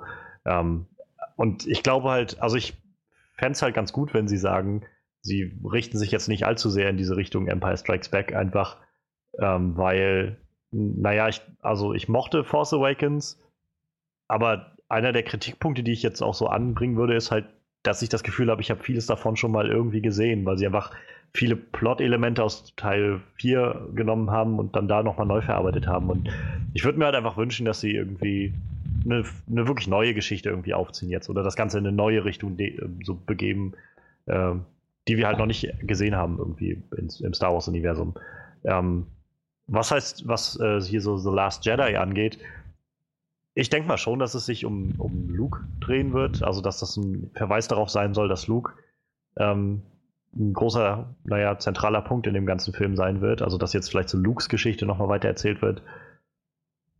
Ähm, die Frage ist natürlich, was, was heißt das dann am Ende? Soll das jetzt darauf hinausführen, dass er stirbt? Oder, oder soll das darauf hinausführen, dass er das vielleicht dann weitergibt und Ray dann The Last Jedi wird, sozusagen? Also, ich meine, bei ähm, Episode 6 ist das, glaube ich, die eine, gibt es eine Szene, die Szene, wenn Yoda stirbt, wo er dann, wo Yoda halt zu Luke sowas sagt wie, ähm, ich, ohne es jetzt irgendwie im genauen Kontext zu kennen oder mit äh, Yodas Sprache zu sagen, aber er sagt sowas wie, ähm, wenn wenn ich gegangen bin oder wenn ich gestorben bin, dann bist du der letzte Jedi, den es noch gibt.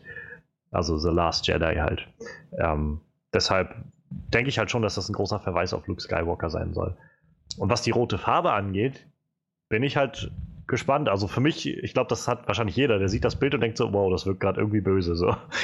Einfach weil Star Wars das so in unseren Kopf reingebrannt hat, dass Rot halt nicht, nicht gut ist. So, ist kein gutes Zeichen.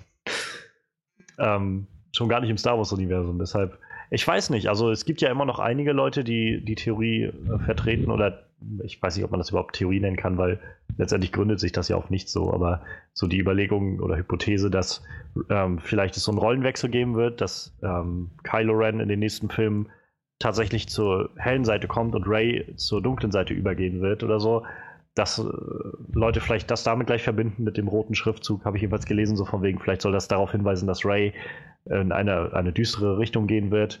Ähm, Fände ich irgendwie ganz interessant, aber wer weiß, ob das auch wirklich so kommen wird. Naja. Erst, wie du schon sagst, Frederik, es gibt irgendwie ja, viel Potenzial, um was da rein zu interpretieren, wie einem das gerade gefällt. Und das hätte man wahrscheinlich bei jedem anderen Titel auch gemacht. Aber ich denke mir halt, ich glaube, Lukas Film wird halt schon ganz genau gewusst haben, was sie jetzt da veröffentlichen und, und was das so auslösen wird und welche Diskussionen das so auslösen wird. Und ähm, ich finde auch den Zeitpunkt irgendwie sehr interessant, dass sie jetzt so, naja, Anfang oder Ende Januar irgendwie so am Anfang des Jahres jetzt so völlig aus dem Nichts. So, es war jetzt nicht gerade, dass Super Bowl war oder so und sie das alles veröffentlicht haben oder gerade zu, ähm, zu Star, äh, zum Star Wars Day am, am 4. Mai oder sowas, weil sie dann gesagt haben, so jetzt, dafür passt das jetzt gerade, jetzt schenken wir unseren Fans was, sondern es kam so völlig überraschend aus dem Nichts wo ich mich dann immer, immer solchen Momenten frage, wie kommen sie genau darauf, jetzt, jetzt ist der richtige Zeitpunkt, das zu machen. So. Es ist alles sehr verrückt. Und mal sehen, wann wir den ersten Trailer dann wirklich bekommen. Weil so langsam wird es ja Zeit, also ich meine. Ja. Würde mich halt nicht wundern, weil ich gerade schon mal gesagt habe, entweder Super Bowl oder ich rate mal dann irgendwie spätestens am 4. Mai, also Star Wars Day, wenn sie Star Wars Celebration feiern in, oh Gott, ich weiß nicht mehr, wie der Ort heißt, aber ähm, ich denke mal, spätestens dann werden wir irgendwie einen vollen Trailer bekommen. Ja. Irgendwie sowas wird es wohl werden. Oder, für die ersten Teaser könnte es ja langsam mal Zeit werden. Ne? Ja, vielleicht irgendwas Kleines so, ne? Mal schauen, mal schauen, was so vielleicht noch kommt. Auf jeden Fall, was eine Sache, die jetzt der Titel oder die Veröffentlichung des Titels für mich schon mal gebracht hat, ist, der Film fühlt sich für mich gerade viel realer an als noch äh, ja, vor ein paar Wochen so. Und ich bin jetzt auch doch wieder ein bisschen mehr interessierter daran, als ich noch zum Beispiel vor unserem Podcast letzte Woche war, wo wir über unsere meist erwartetsten Filme geredet haben. Ich glaube, ich hätte ihn jetzt immer noch nicht auf meine Top 5 gesetzt, aber ich, ich bin doch schon deutlich mehr jetzt interessiert, weil es einfach gerade ein bisschen realer wirkt durch das erste Bild und den Titel. Gut. Dann ähm, haben wir, glaube ich, erstmal so die großen News diese Woche. Es war ja doch eine Menge los und vieles haben wir auch gar nicht besprochen, aber den, Großteil haben wir besprochen. Ähm, ich würde sagen, wir machen dann an dieser Stelle einmal unseren Cut und wollen kurz ins Flashlight gehen von Die Hölle Inferno.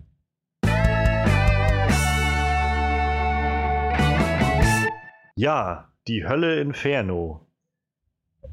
Freddy, du und ich, wir waren ja jetzt am Samstag ganz spontan irgendwie in dem Film, weil wir den Trailer einfach zufällig im Vorprogramm von Hell or High Water eine Woche zuvor gesehen hatten und dachten, das sieht ziemlich heftig aus irgendwie. Und ich weiß nicht, was man davon halten soll.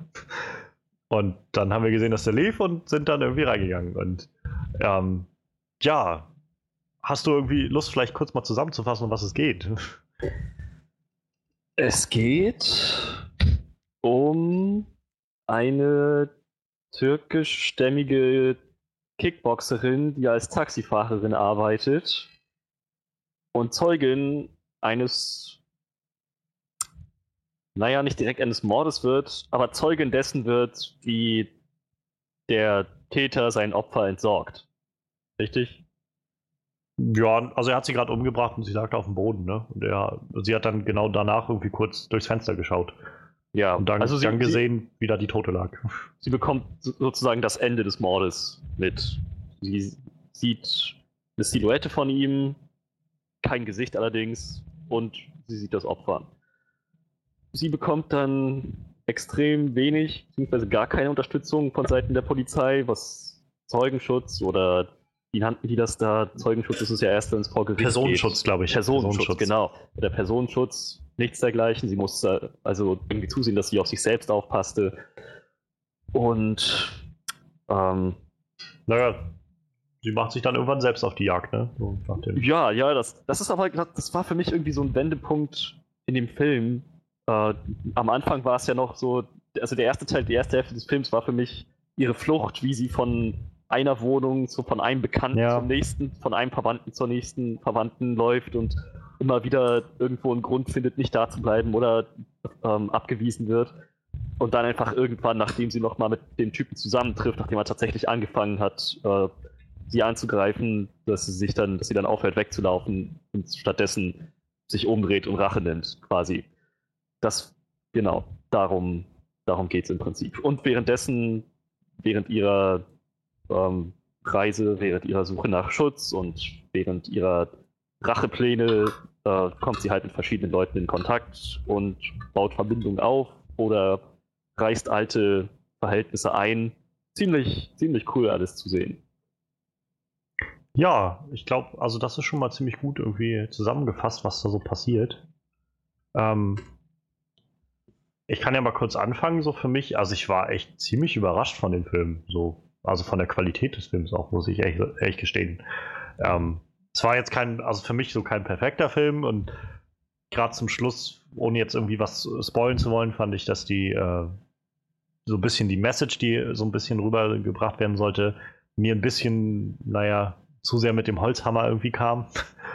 Wo ich so gedacht habe, okay, ich hab's verstanden, ich hab's verstanden. ähm, aber davon ab, also sehr intensiv an vielen Stellen. So, es geht halt so um Ritualmorde und also sowohl was der Killer da irgendwie mit seinen Opfern macht, ist schon ziemlich heftig, finde ich so. Und ähm, keine Ahnung, also ich meine, in der, die, in der ersten Szene quasi schon in der Eröffnungsszene, wenn man sieht, wie dieser erste Mord begangen wird, das war schon, wo ich, keine Ahnung, also wir saßen ja nur im Kino und wussten nicht so recht, was auf uns zukam und hatten irgendwie noch so, weiß ich, während der Trailer vorneweg irgendwie noch irgendwie rumgescherzt oder sowas und dann ging halt der Film so los und man hat irgendwie noch so leicht so ein Gefühl von, oh, ich bin gespannt, was jetzt passiert und dann ähm, gibt es halt diesen Moment, wenn der, wenn dieser Killer irgendwie so einer Prostituierten von hinten an den Kopf äh, greift und ihren Kopf mit so voller Wucht gegen die Scheibe vor, also die vor ihr ist, knallt. Mhm. Und das war das erste Mal, wo wir irgendwie, glaube ich, so beide irgendwie einfach nur so innehielten und so, yep. so einen Moment irgendwie gesch geschockt waren, irgendwie so, holy shit, was ist hier gerade passiert? Und, und das war dann echt schon so, wo man dann gemerkt hat, okay, irgendwie, ich glaube, ich weiß so langsam, was, was jetzt auf uns zukommt, aber damit gerechnet habe ich nicht so. Und das hat sich auch durch den Film, fand ich, durchgezogen. So immer wieder solche Szenen, die ziemlich, ziemlich intensiv waren, wo ich wieder gedacht habe, meine Güte, jetzt, das, das, das ist so richtig so angespannt im Sitz äh, zu sein. So. Und, äh, ziemlich, ziemlich intensiv halt, ja. Oh ja. Ich dachte am Anfang auch echt, gerade bei dieser Eingangsszene, diese eine Solo-Trompete, die da die musikalische ja. Umrahmung geschaffen hat, es hat halt alles nachts gespielt in der Innenstadt, so alles leuchtend künstliche Lichter. Wie gesagt, die eine Solo-Trompete als Musik. Ähm, ein Mann steht mit einer Hure am Fenster. Äh, unten streiten sich Leute um einen Parkplatz. So, es hatte halt alles so einen ganz, ganz typischen Standard-Noir-Touch. Da dachte ich so, okay, ja, so ein Film wird das werden mit hin und wieder ein bisschen. Und da war schon der erste Kopf durchs Fenster und sie, sie hat ihre, äh, die Leute zusammengeschlagen, die ihr den den Parkplatz nicht freimachen wollten. Da dachte ich so, okay, es wird doch actionlastiger, als ich es gedacht hätte. Und das war auch echt, echt gut so. Und wenn es Action gab, und das oh, war ja. nicht selten, dann hörte die auch nicht auf. Es, ja. war, es gab echt mehrere Szenen, in denen ich dachte, okay, jetzt, jetzt ist vorbei, jetzt ist, jetzt ist sie auf den Typen getroffen, er hat sie angegriffen, jetzt ist er weg. Ähm, jetzt kommen wieder die Polizisten, nehmen ihre, ihre Aussage irgendwie auf und, und sie zieht sich irgendwie nach Hause zurück oder lässt erstmal ihre Wunden im Krankenhaus pflegen. Aber nee, dann, dann ging es weiter. Der Typ kam zurück. Also die, die Szene hat einfach nicht aufgehört. Es gab nur so einen kurzen Verschnaufmoment für sie. Ähm, ich denke jetzt speziell an die eine Szene, als er in ihr Taxi eingestiegen ist, ja, sie da oh, angegriffen ja. hat. Äh, da dachte man auch erst, als das Taxi sich dann ein paar Mal überschlagen hatte auf der Straße und er nicht mehr auf dem Rücksitz war, dachte man, okay, jetzt, jetzt, jetzt war es das erstmal bis hierher. Dann kam er aber doch zurück und hat sie noch bis auf eine Brücke gejagt und sie musste nochmal um ihr Leben fürchten und fliehen, wurde noch echt ganz schön zerschnitten dabei. Also echt, echt ziemlich, ziemlich krass. Ich konnte nie genau vorhersagen, wann die, diese intensiven, diese, intensiv, diese intensiven Action-Szenen genau vorbei sein würden. Ja. Also kann ich mich halt auch echt anschließen. Das war ziemlich ziemlich unvorhersehbar, so von den, von den, von den Mengen irgendwie, was da so auf einen zukommt, irgendwie so an Szenen und ähm, ja, heavy. Also gerade auch dadurch, dass sie, wie, wie, du ja schon sagtest, Frederik Kickboxerin oder ich glaube Thai-Boxerin war sie, glaube ich, hm. ähm, war das war halt dann auch schon sehr interessante Szenen, sie dann auch mal nachher in Aktion zu sehen, so und wie sie dann äh, auch austeilen konnte dann nachher und so. Und also ich will, wie gesagt, ich, man will ja vielleicht jetzt nicht unbedingt das Ende vorwegnehmen oder so, aber ich kann einfach nur sagen, so, ich finde, der Film ist es wert, mal gesehen zu äh, werden. So.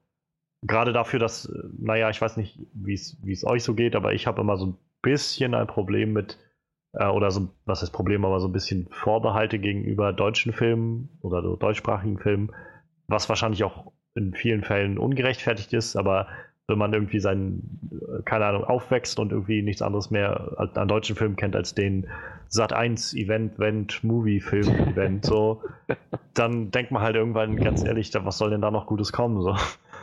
Und ich meine, der Film war jetzt halt keine offiziell deutsche Produktion, ich glaube in Zusammenarbeit auch mit ZDF, aber es war halt eigentlich ein österreichischer Film. Und ich meine, das hat aber auch am Anfang so ein bisschen gebraucht, bis man, für mich jedenfalls, bis ich mich so wirklich damit abfinden konnte, so oder darauf das ernst nehmen konnte, dieses, diesen österreichischen Akzent so, gerade bei in so dramatischen Szenen oder sowas. Und ähm, bleib da, bleib da. ja, naja, auf jeden Fall. Aber davon ab, halt dann zu sehen, dass der Regisseur irgendwie schon gesagt hat, weißt du was, wenn wir das schon machen, dann machen wir es aber richtig so. Und dann lassen wir jetzt hier äh, nichts, nichts unversucht, um das Ding nicht irgendwie auf ein Niveau zu bringen, was, naja, was irgendwie schon, naja, schon irgendwie internationales Niveau hat, finde ich. Also ich muss auch sagen, deutsche Filme, auch deutsche Schauspieler insgesamt, ähm, geben mir meistens verglichen mit dem, was Hollywood abliefert, nicht viel. Also die, die deutsch produzierten Filme, die ich richtig gut fand, kann ich an einer Hand abzählen. Ich brauche wahrscheinlich nicht mal die ganze Hand dafür. Das, also die, die Welle fand ich gut mit Oh ja, der war Vogel. gut. Der war Mhm. ziemlich, ziemlich cool.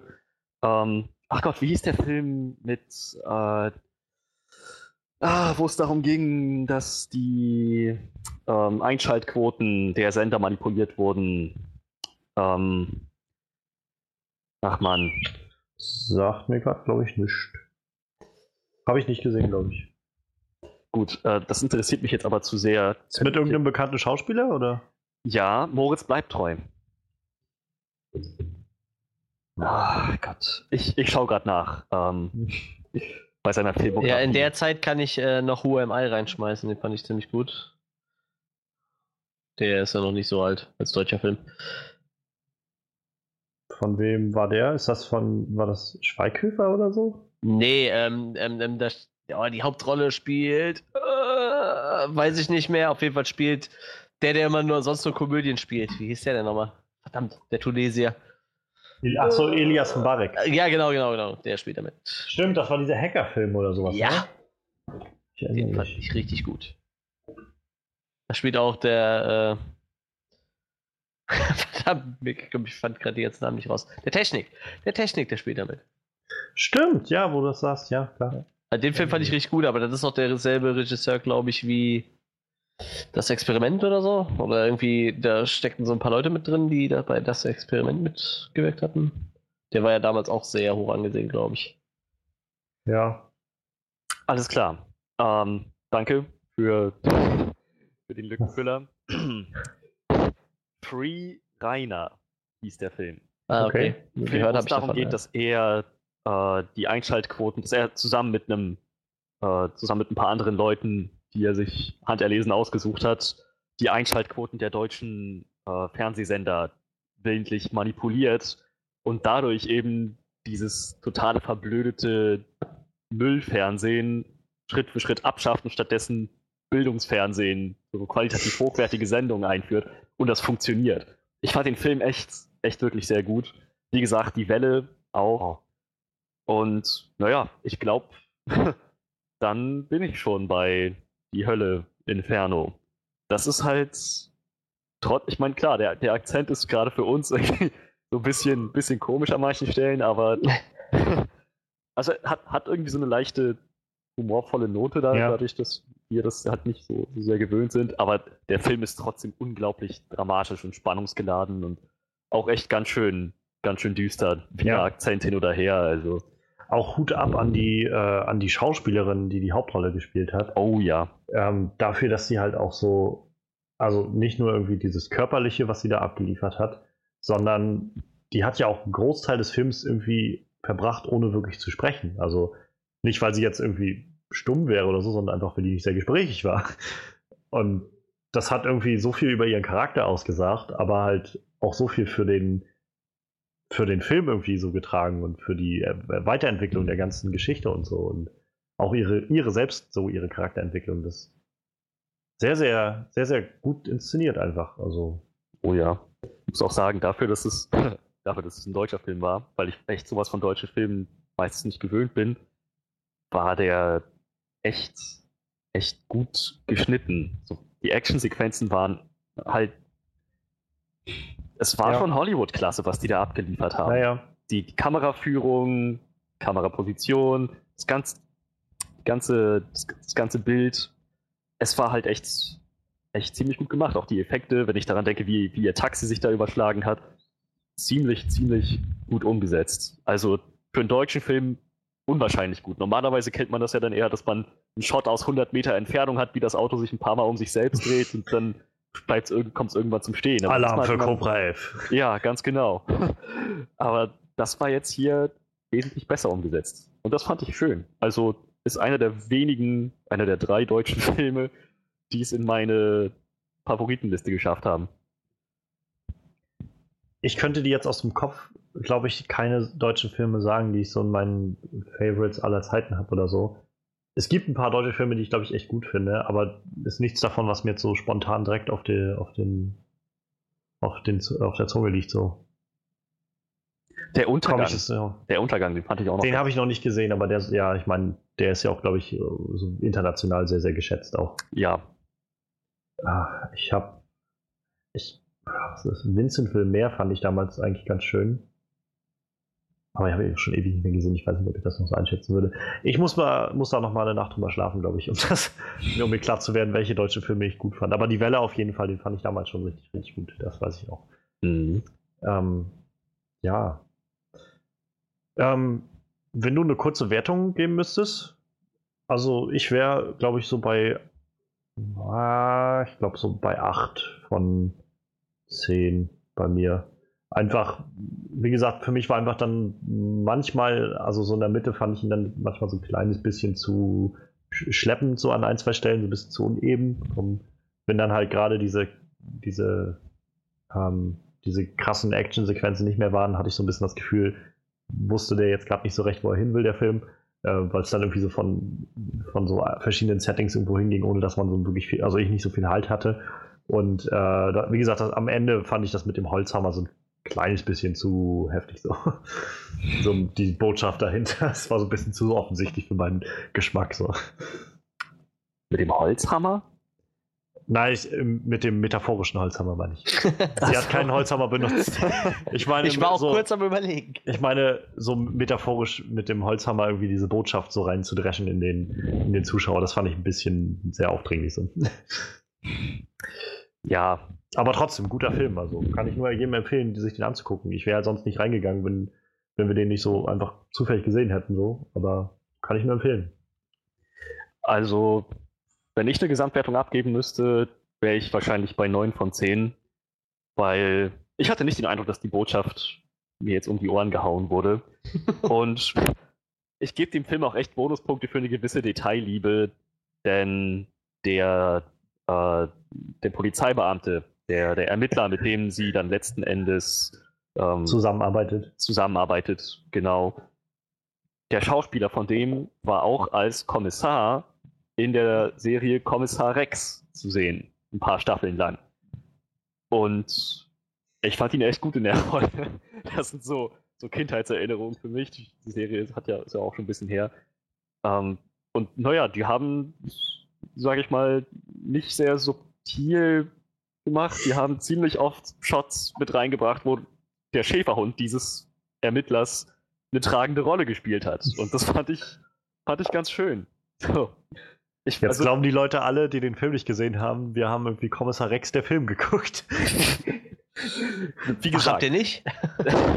Kommissar Rex, die Fernsehserie schon ein bisschen her, aber also ich, ich, das unterstelle ich jetzt einfach mal den Machern, dass das so, ja, so kleine Nord Das kann man, glaube ich, nicht ver vergessen, sowas. Aber ja, doch, der Schäferhund, das war, war schon ziemlich, ziemlich klarer Wink. Und das fand ich echt nett. Ja, und auch ab davon, wie gesagt, der Film ist sehr dramatisch, nicht krasse Action. Das sehr Einzige, was mir vielleicht nicht so gefallen hat, ähm, war das, diese, das, das, das Setting, sage ich mal. Also Wien als Stadt ist okay, aber ich hätte auch gern ein paar mehr Szenen am Tag gesehen. Es war ja fast alles nur nachts in grottigen, versifften, verschimmelten Kellerbuden. So. Oder bei strömendem Regen draußen. Ja, ja, genau. Ich meine, klar, der Noir-Touch darf das natürlich haben, aber das, das war das Einzige, wo, wo sie meiner Meinung nach hätten ein bisschen runterdrehen können. Aber ansonsten echt ein sehr sehenswerter Film, daher von mir 9 von 10. Ja, reingehen am besten. Solche Filme lohnt, äh, lohnt es sich anzugucken und zu unterstützen. Also gibt es vielleicht aber auch nur in kleineren Kinos. Wir haben es ja auch nur in einem kleineren, mehr oder weniger Independent-Kino gefunden. Dann würde ich sagen, wird es Zeit für Hell or High Water, damit wir ähm, unsere Review dafür auch noch durchkriegen. Mensch. Mhm. Und ist ja echt was los. So. Viel zu tun. Ja, Hell or High Water, der neue, ähm, ja, eigentlich in Amerika lief er ja auch schon letztes Jahr, aber in Deutschland der neue ähm, mo moderne Western, würde ich sagen, mit Chris Pine, und äh, Ben Foster in der Hauptrolle und Jeff Bridges in einer Oscar-nominierten äh, Nebenrolle. ähm, ja, wir haben, ja, wir wollen jetzt gleich mal rein, so ein bisschen reintauchen in den Film. Ähm, und wie immer fangen wir mal an, was waren so eine, unsere Erwartungen an den Film? Kann jeder gerne das Wort ergreifen, wie er das möchte. Okay, dann fange ich jetzt einfach an. Äh, ich hatte gar keine, weil ich muss gestehen, äh, ich hatte das schon wieder vergessen, dass wir den Film gucken wollten und bin dann heute noch spontan den Film gucken gegangen. So. Das war wirklich eine sehr spontane Aktion noch. Äh, dementsprechend, ich hatte da gar keine, ich wusste noch nicht mal mehr, worum es ging. Also ich komme da so rein und dachte so, okay, was ist das überhaupt für ein Film? Und dann so, ah, okay, das, das sieht aus wie Texas. die Typen wirken auch so ein bisschen wie so Cowboys und irgendwie war es ja so, hatte so, so einen leichten Western-Touch irgendwie, ne? So, ich glaube, ich glaub, Wikipedia schreibt äh, Neo-Western oder so für, für das Genre vom Film, so. Aber so im Vorfeld, wie gesagt, ich kam da rein, ich hatte schon wieder total vergessen, was das überhaupt für ein Film ist. Ja, das, ja, ich hatte halt dementsprechend überhaupt keine Erwartung. So. Ich wusste auch nicht mehr, wer mitspielt, so, also, keine Ahnung, das, das war wirklich so, Jetzt gehst du in so eine Sneak Preview, weißt du, weißt überhaupt nicht, was auf dich zukommt. Ja, ja, so, ja. Weder die, die Hauptdarsteller im Kopf, noch irgendein Storyplot im Kopf, noch sonst irgendwas. Noch ein Setting im Kopf. Das hatten wir ja bei Die Hölle Inferno so. Also Ja. so Ja, so ging Beste. mir das dann auch.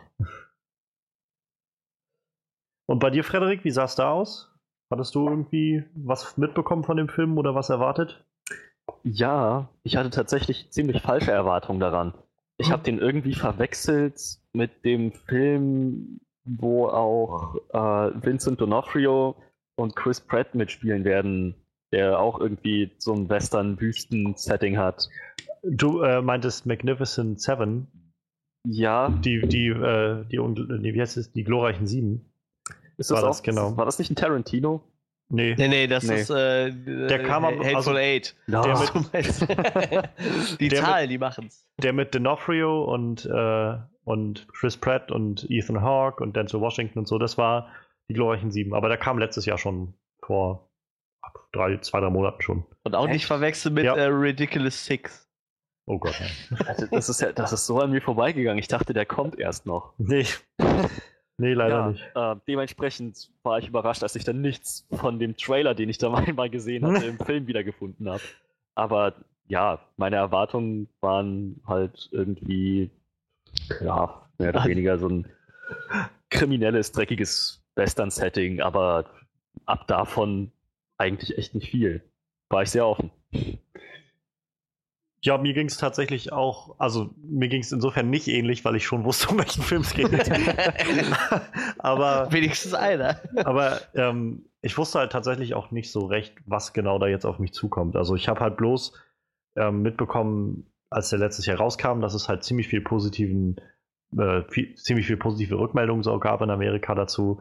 Ähm, dass es hieß halt gerade auch Jeff Bridges und Mark, äh, Ben Foster, Mark Foster, Ben Foster sollen unglaublich gut sein da drin. Also Chris Pine auch, äh, Chris, Chris Pine, nicht Brad, Chris Pine auch.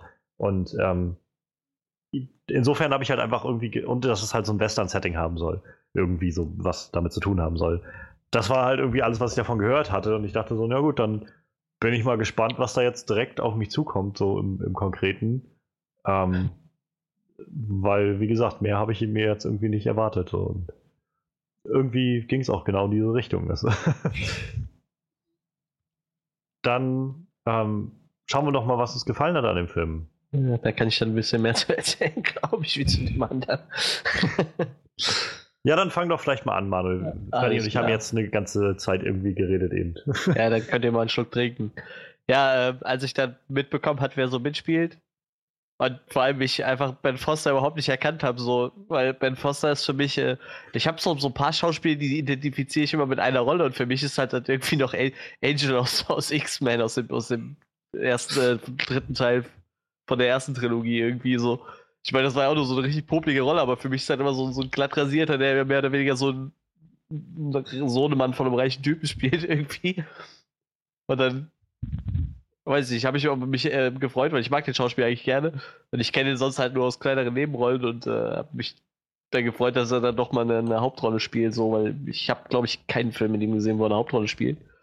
Und äh, ja, das hatte mich dann schon äh, während dem Film sehr gefreut, weil ich, wie gesagt, den Schauspieler mag und äh, Chris Pine auch. Und äh, ich fand halt das Duo an sich sehr, sehr, sehr überzeugend, so die zwei irgendwie. So der eine, sag ich mal, der Draufgänger, der so mehr oder weniger eben mit seinem Leben so abgeschlossen hat, hatte ich so das Gefühl. Ich meine, der saß ja schon beim Knast und der wirkte jetzt auch nicht so, als wäre es ihm irgendwie. Als, als würde es ihm was ausmachen, da wieder zurückzugehen in den Knast. Hm. Und halt äh, sein Bruder, der halt äh, mehr oder weniger da so reinrutscht, aber irgendwie auch äh, relativ noble Ziele hat und äh, irgendwie nur seine Familie retten will. So. Und ich fand halt so die, die Chemie zwischen dem Duo irgendwie ganz nett und äh, nicht nur zwischen dem Duo, sondern auch zwischen dem anderen Duo von ja. Jeff Bridges und seinem Kompagnon. Ich weiß leider nicht, wie der Schauspieler heißt und auch nicht mehr, wie sein Charakter hieß. Der nach, äh, auf jeden Fall, äh, also die Chemies von diesen zwei Duos, die fand ich echt äh, ziemlich gut. Also bei beiden, sowohl bei dem einen als auch bei dem anderen. Möchtest du, Frederik? Oder? Äh, weil ich, ich habe das gehört, wir haben beide, glaube ich, fast gleichzeitig so eingeatmet und ein bisschen angesetzt zum Sprechen. okay, dann, dann macht mich kalt. ähm, nee, Nein, äh, bitte, bitte, Johannes. Ich wüsste nämlich noch gar nicht so genau, was ich da eigentlich sagen sollte. Also, ich, äh, ich kann mich da großteils einfach nur anschließen, Frederik, äh, Manuel. ähm, ich, ich fand das Schauspiel, das Schauspiel war so unfassbar gut von Ben Foster. Also, also ich meine, die waren alle gut, aber gerade Ben Foster war so derjenige, der für mich richtig, richtig rausgestochen ist. Dieses wahnsinnige, ähm, ja, irgendwie so ambivalente, äh, hat er irgendwie so, so super rübergebracht, fand ich. Und wie du schon sagst, irgendwie dieser Typ, der so für sich entschieden hat, ich habe irgendwie nichts mehr zu verlieren. Ich kümmere mich jetzt bloß noch um, naja, das, was mir an Familie noch geblieben ist, und das ist mein Bruder. Ja. Und der hat mich gebeten, ihm zu helfen und dann helfe ich ihm jetzt auch. Und davon ab, irgendwie war der einfach so, äh, also er war zwar an vielen Stellen immer genauso richtig widerlich, wie man sich das so äh, vorstellt von so einem klischeehaften Typen irgendwie, aber dann gab es halt dann doch diese Momente, wo er dann doch mal irgendwie so ein bisschen tiefer hat blicken lassen und hat, wo man gemerkt hat, irgendwie, okay, ihn treibt halt schon irgendwie dann noch so ein bisschen dieser Gedanke irgendwie um naja, um seine Mutter auch irgendwie an, dass das da scheinbar so alles auseinanderging. Wir haben ja irgendwie vieles von diesen Stories, die so passiert sind, immer nur so, nur so angerissen bekommen, so, wo es dann irgendwie darüber geredet wurde, was da früher passiert ist und so. Und wo das nicht so wirklich im Fokus des Ganzen stand, was ich auch irgendwie sehr schön fand, eine sehr schöne Art und Weise, das so aufzuziehen.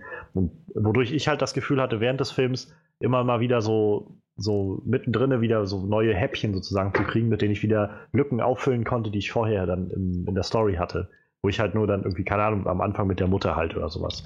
Dass die Mutter dann gestorben ist und dann, äh, naja, es wird ja irgendwie nicht von Anfang an gesagt, so wie man das irgendwie kennt bei einer Exposition im Film, so von wegen, Situation ist jetzt, die haben äh, keine Ahnung, das Haus von denen ist, steht auf Land, was, äh, was irgendwie hoch verschuldet ist mit zig Hypotheken und das muss dann und dann abgegeben werden oder sowas, sondern das ist, hat sich alles so im Laufe des Films erst so ergeben. In, Im Laufe der Handlung hat man das dann mhm. erst so als Zuschauer realisiert, was da jetzt wirklich passiert, dass die, warum die das machen und wohin das alles führen soll und so. Dass da Öl gefunden wurde, diese ganzen Sachen, das ist alles irgendwo so erst nach der ersten Hälfte des Films so wirklich klar gewesen. Und dann konnte man nachher so auf, naja, auf das Finale so hinzuschreiten. Und das fand ich halt war eine, eine sehr tolle Art und Weise, eine Geschichte zu erzählen und hat halt diesen Charakteren so viel Tiefe gegeben. Also, wie gesagt, Ben Foster ist so jemand, also das letzte, worin ich den gesehen habe und den auf dem Schirm hatte, war halt Mediv. Mm, in, ja, in ja. World of Warcraft. Ja, stimmt. Und, und ich bin halt reingegangen und dachte dann so die ganze Zeit, also hätte ich das jetzt nicht im Vorfeld halt schon gewusst, dass der das ist, hätte ich halt echt Schwierigkeiten gehabt, das zu sehen, so in dessen Gesicht. Ja. Weil dieser fette Schnauzer und ja, ja. die ganze Art und Weise, so, so, so, keine Ahnung, auch so. Es klingt vielleicht nicht so, so, so passend, aber so wütend, wie er die ganze Zeit auch immer aussah. So, ähm, weiß ich nicht, so, so aufgeputscht und irgendwie so, als ob ihm immer gleich auch, also als ob er immer so, so schnell in Rage gerät und so. Das war so völlig das Gegenteil von dem, was man bei Mediv gesehen hat. In, also was ja. ich bei Mediv noch so im Kopf hatte bei WoW. Und deshalb ich fand diese, gerade ihn fand ich so herausragend bis zum Schluss, so von vorne bis hinten. Und ähm, Chris Pine, äh, Chris Pine, ich will immer Chris Pratt sagen, seit du jetzt von Chris Pratt reingeworfen hast. also ähm, Chris, Chris Pine, Chris Pine ähm, war halt, also der ist halt auch super so. Der ist halt echt ein guter Schauspieler. das Einzige, was, also für, für mich immer so ein bisschen mir auch leid tut für ihn ist, ich kann ihn halt nicht, noch nicht so richtig ernst nehmen in so einer alten, betagten Rolle. So. Ja, das ist. Ich habe halt so auch die ganze Zeit das Gefühl gehabt, oh, der macht das alles super, was er da macht. So. Aber ich sehe halt nichts anderes als den ganz jungen Picard, äh, Captain Kirk irgendwie in ihm so. Mit einem Schnurrbart. Weil, ja, mit einem Schnurrbart so. Aber dass er jetzt irgendwie so ein, so ein, naja, irgendwie gestandener Mann ist, der irgendwie eine Ehe schon von den, vor die Wand gesetzt hat und schon irgendwie zwei Söhne hat und der eine davon ist schon, naja, so ein später Teenager oder sowas. Das hätte ich halt alles nicht so, das habe ich dem jetzt nicht so wirklich im Gesicht, also so vom Aussehen her abgekauft. Was, was schade ist, weil das so ein bisschen das Schauspiel halt, was er wirklich toll macht, so einfach so ein bisschen überschattet hat für mich oder gehindert hat, das wahrzunehmen. So Ja, das, das Lustige war auch, da gab es ja die Szene, wo er halt mit seinem Sohn da im, im Garten sitzt und dann, wo er seinem Sohn dann Ja, erzählt, hier, deine ja. Großmutter ist gestorben. Und ich dachte die ganze Zeit so, der Sohn, der sieht mal aus, als könnte er älter sein. Ich musste dann wirklich erstmal gucken, wie alt er ist und hab dann gemerkt, okay, der ist doch schon ein bisschen älter so. Aber Für mich ist das halt auch immer so irgendwie, der ist halt auch immer so, so glatt rasiert und wirkt dann halt echt äh, sehr, sehr jung so. Obwohl er gerade mal acht Jahre noch, noch älter ist wie ich, so, der kann halt äh, doch locker schon einen Teenager-Sohn haben, so auch in Wirklichkeit so. Aber er Ja, wirkt halt überhaupt nicht so, das ist das Problem. Äh, Ja, und wie du auch schon meintest, äh, Manuel, auf der anderen Seite halt Jeff Bridges und sein, äh, sein, sein Kumpel Albert, Alberto. Alberto Parker, Alberto, also der ja. von Jill Birmingham gespielte. Ja, genau. Was man jetzt auch so gar nicht erwartet hätte im ersten Moment, oder? Dieses, also, dass der Birmingham heißt. ähm, irgendwie nach dem ganzen Film, wo es irgendwie so viel darum geht, dass er ja äh, indianische Vorfahren hat oder äh, wie sagt man, Native American, Hm. äh, so Na, Wurzeln da hat, ähm, indigene Wurzeln hat. Ja, Das- sieht ja auch vor allem so aus, ne? Ich, ich habe hab jetzt gerade auch zufällig mal gerade noch eine Bildersuche gestartet. Also normalerweise hat er so lange schwarze Haare, dann sieht er doch schon sehr, sehr, äh, ich sag mal, sehr indianermäßig aus. So, tatsächlich Ich finde, also ich finde ja, er sieht auch so, sah auch so in dem Film schon aus. So. Ja, das stimmt. Nur, nur, dass ich, also, dass man jetzt dann irgendwie hört, der Schauspieler heißt Birmingham, Naja. das, das ist halt nicht das Erste, was einem dazu einfällt, so, aber das Nee. muss es ja auch immer gar nicht sein. Ähm, ich sehe gerade, er hat zum Beispiel bei Breaking Dawn mitgespielt. ja, ja, Twilight. Ach ja, stimmt. In allen war- Twilight-Filmen hat er Er war mitgespielt. Billy Black. Äh, ich, ich meine, äh, was ist Twilight? Müsste ich, sollte ich den kennen? Ähm, Ach ja, der, äh, äh, äh, Entschuldigung, äh, weiß wer? nein, äh, ich kenne ihn Nein, tatsächlich. du kennst ihn natürlich, du kennst ihn natürlich von der einen Folge The Mentalist, wo er mitgespielt hat. Äh, ja, ja, na klar, wie konnte ich das vergessen? Aber äh, davon ab, also ich fand die Dynamik von den beiden halt auch echt sehr schön. Wir haben Ja, auch so richtig schön hin und her gespielt die ganze Zeit. Und, Ja. ähm, das hat halt auch so, einen- so einen sehr schönen, naja, also was ist schön, da ist vielleicht was für später auch noch, aber es hat immer so einen Gegenpol gebildet zu dem, zu den anderen beiden, zu halt Chris Pine und Ja, ganz genau. Ben Foster, die gerade halt- die sich halt immer sehr, ja, doch irgendwie recht schnell immer so an die Gurgel gegangen sind oder so. Und die beiden haben halt irgendwie die ganze Zeit so rumgewitzelt auf diese Art und Weise. Und umso, umso emotionaler fand ich dann halt im Finale dann das, als der dann, naja, erschossen wurde. So. Ja. Weil ich, das war halt dann echt, wo ich gesagt habe, Alter, krass, so, das ist, das ist schon echt sehr, sehr krasser Bruch gewesen, so in diesem Moment. Aber es hat halt irgendwie so gut gepasst. Also, es hat so gut in, die, in diese Geschichte, äh, Art und Weise, diese Geschichte zu erzählen gepasst. So dieses, wir haben irgendwie den ganzen Film über so zwei verschiedene Handlungsstränge gehabt, die so funktioniert haben. Wir haben so auf der einen Seite halt die beiden Brüder, die unterwegs waren, um Banken auszurauben und ähm, naja, irgendwie Geld zusammenzukriegen, um die eigene Bank dann irgendwie fertig zu machen. Was auch irgendwie schon so eine unglaublich coole Story ist, finde ich. Ähm, und auf der anderen Seite haben wir dann ähm, die, diese beiden alten Ranger, die dann da versuchen, die beiden zur Strecke zu bringen. Und während die einen halt irgendwie sehr oft sehr angespannt sind und sehr, sehr, ähm, naja, sehr, sehr akribisch irgendwie immer hinterher sein müssen, um irgendwie vor dem, vor dem Gesetz sozusagen auf der Flucht zu sein, sind die anderen irgendwie die ganze Zeit immer so, werfen sich die ganze Zeit irgendwelche Witze zu und machen sich so ein bisschen gegen, äh, so über, übereinander so ein bisschen lustig und so. Und dann gibt es nachher halt zum Ende diesen Moment, wo diese beiden Handlungsstränge aufeinander prallen und diese beiden Welten so aufeinander prallen. Diese beiden unterschiedlichen, naja, wie sagt man, Töne, klingt so seltsam, aber diese unterschiedlichen beiden äh, Richtungen, die so dieser Film hatte. Und das gibt dann auf einmal so einen richtig krassen Cut, finde ich, dadurch, dass er dann da erschossen wird, weil es auf einmal dieses Aufeinanderprallen ist von diesen, naja, die lustigen gegen die ernsten sozusagen irgendwie. Um, das war auch um total, das äh, total krass. Äh, bei der Szene dachte ich so, okay, da hast du jetzt was, was du, wo du dann meckern kannst nach dem Podcast, also was dir nicht gefallen hat, weil er wird halt erschossen und die Reaktion von Jeff Bridges, die war für mich nicht nachvollziehbar. Also so die, die erste Reaktion, ne? Der schoss so, okay, er zieht ihn weg, guckt so und macht dann eigentlich mehr oder weniger nichts und äh, lässt dann so, hier, fahr mich mal da hoch. Und, so. und dann dachte ich so, hä? Das ist Jeff Bridges, so von dem hätte ich jetzt irgendwas total Episches erwartet. Aber dann, dann kommt eigentlich genau das, was Jeff Bridges ausmacht. Er, er, er so der Charakter powert sich halt hoch, er, schießt den Kerl und hat dann erst seinen Zusammenbruch so. Ja. Und da hast du dann gemerkt, deshalb ist Jeff Bridges für den Oscar nominiert. Deshalb ist er so oft für den Oscar nominiert, weil der weiß einfach, was er tut. So, so im ersten Moment denkst du so, äh, das ist doch Jeff Bridges, wieso, wieso kommt da jetzt nicht mal irgendeine Reaktion? So, der, der, der kann doch alles spielen. So, der muss ja. da jetzt irgendwie da aufgelöst sein. So. Aber nee, genau so hätte, wäre vielleicht auch die Reaktion richtig gewesen. So, du bist im Moment dann noch so unter Adrenalin, dass du denkst, oh, ich muss hier irgendwie was machen so und dann brichst du erst zusammen dann, wenn du das erledigt hast, was du noch zu erledigen hast. So. Und dann merkst du dann, dass er, dass er auch am Ende ist, so, nachdem er dann geschossen hat. Ja. Weil das fand ich schon echt eine ziemlich krasse Szene so. Das war echt intensiv, das stimmt.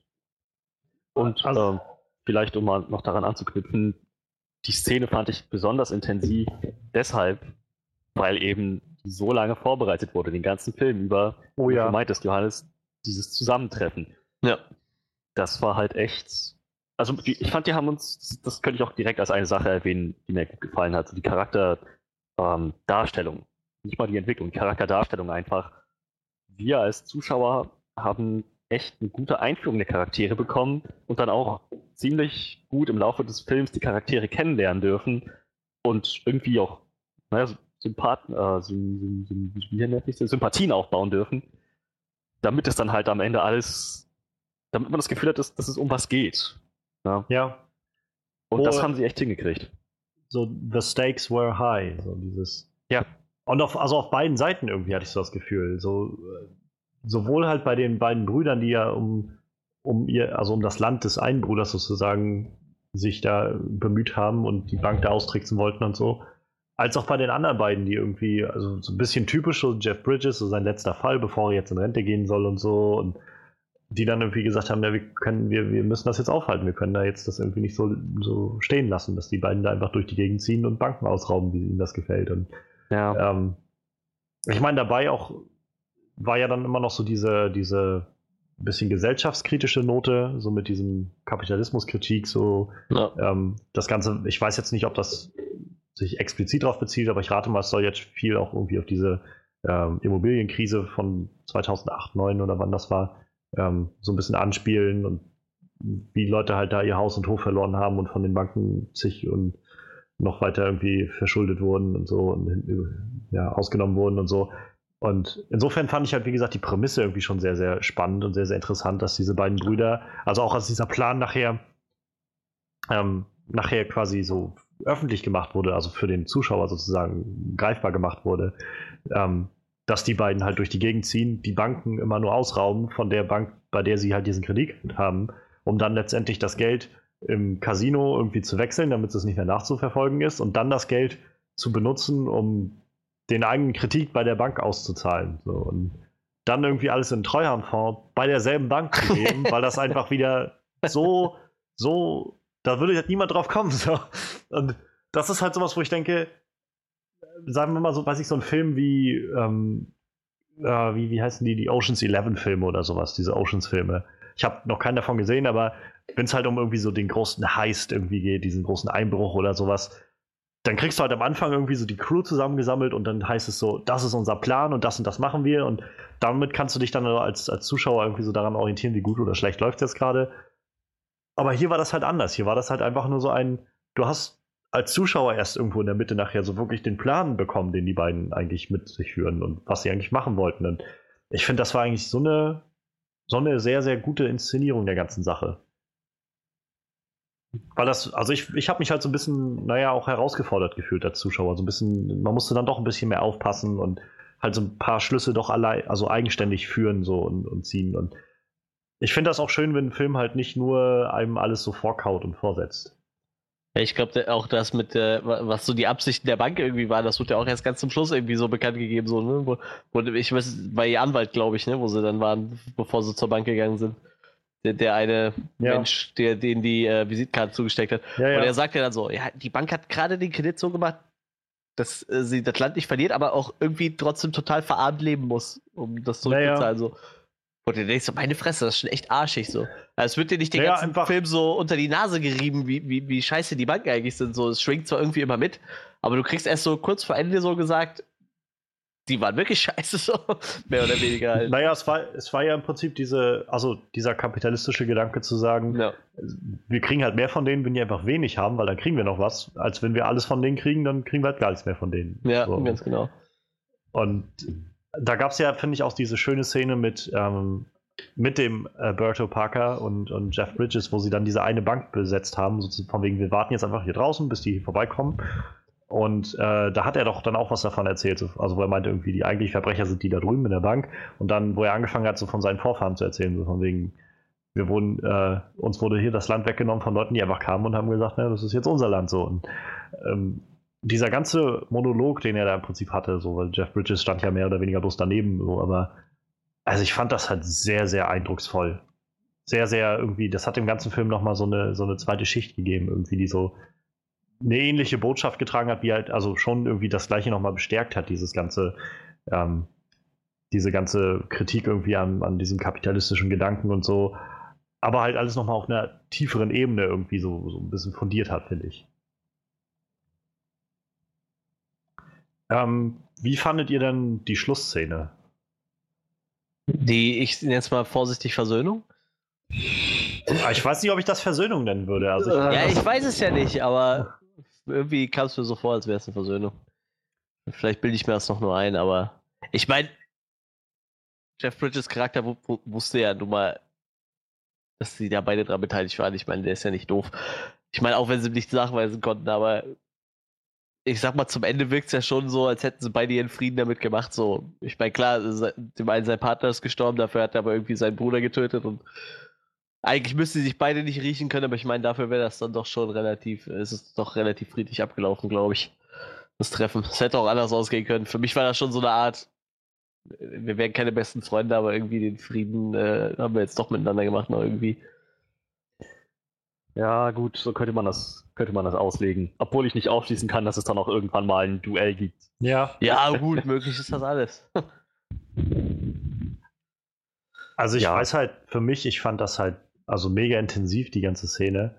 Und ich finde, das war halt so, wo ich das erste Mal halt gedacht habe, nicht nur vom Setting und so vom, vom, vom Feeling her ist das jetzt so, so richtig Western, sondern das war so eine Szene, die hätte einfach aus jedem Western kommen können. Ja, so. stimmt. Unabhängig von jetzt irgendwie den Ölbohrmaschinen oder sonst was, aber einfach so dieses, da fehlte irgendwie bloß noch so ab und an irgendwie diese, diese, dieser Shot auf so eine große äh, Uhr am Saloon oben, die dann irgendwie auf 12 auf einmal geht und es klingelt und die beiden dann so anfangen, sich an ihre Holster zu fassen oder sowas.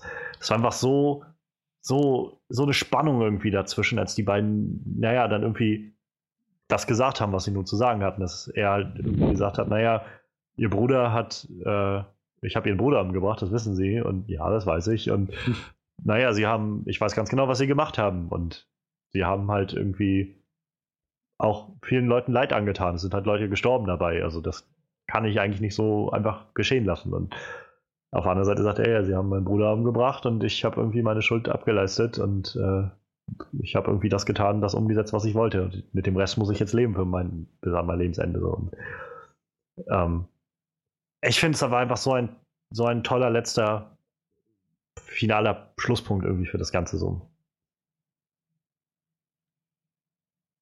Ja, ich, ich bin mir nicht sicher, ob ich die, die Botschaft mochte, die da zumindest von, ach man, wie hieß Chris Pines Charakter? Äh, Toby. Toby.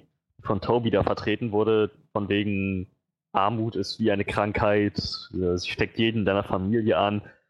Das war, eine Interess das war ein interessanter Monolog, aber eigentlich sagt er doch nichts anderes als, ich bin halt arm, habe wenig Geld, deswegen ist das, was ich hier gemacht habe, total gerechtfertigt.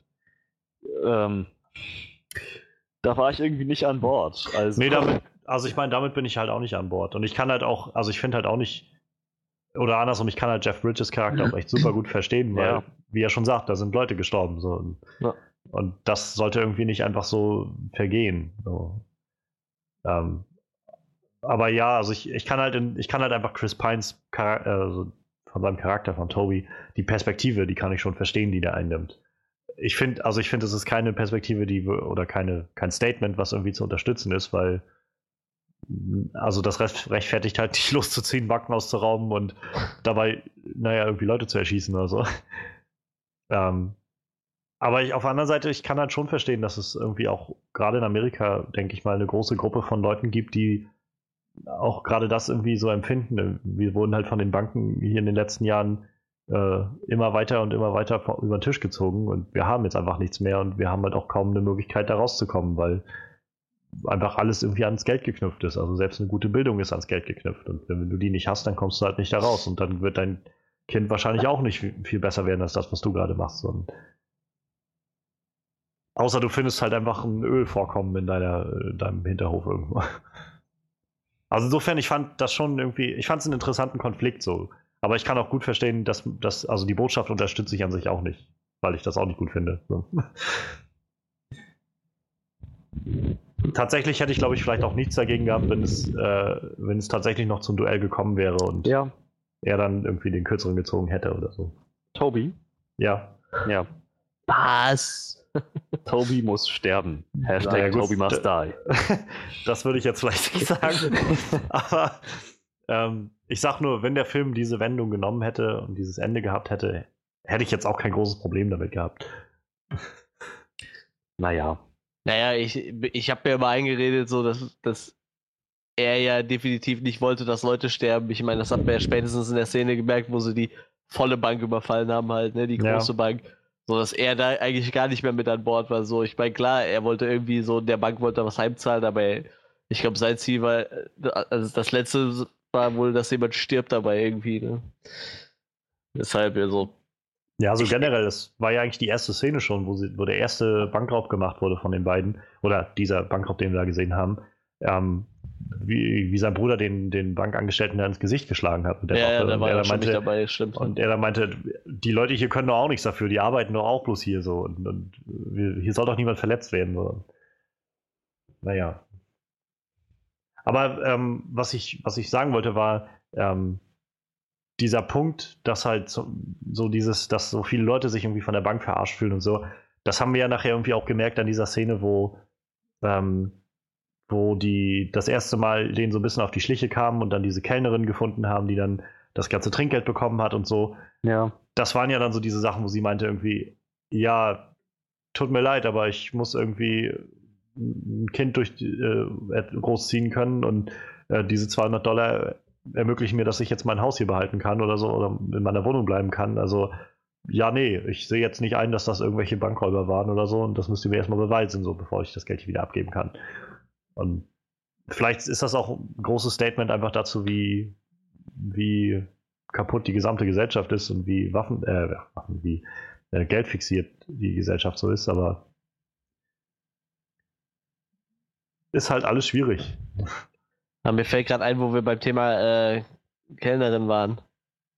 Ich finde, man sollte die äh, ältere Dame noch loben. Das war ungefähr die, die lustigste Szene in dem ganzen Film. Die, diese ältere Kellnerin, die die zwei äh, Ranger bedient hat.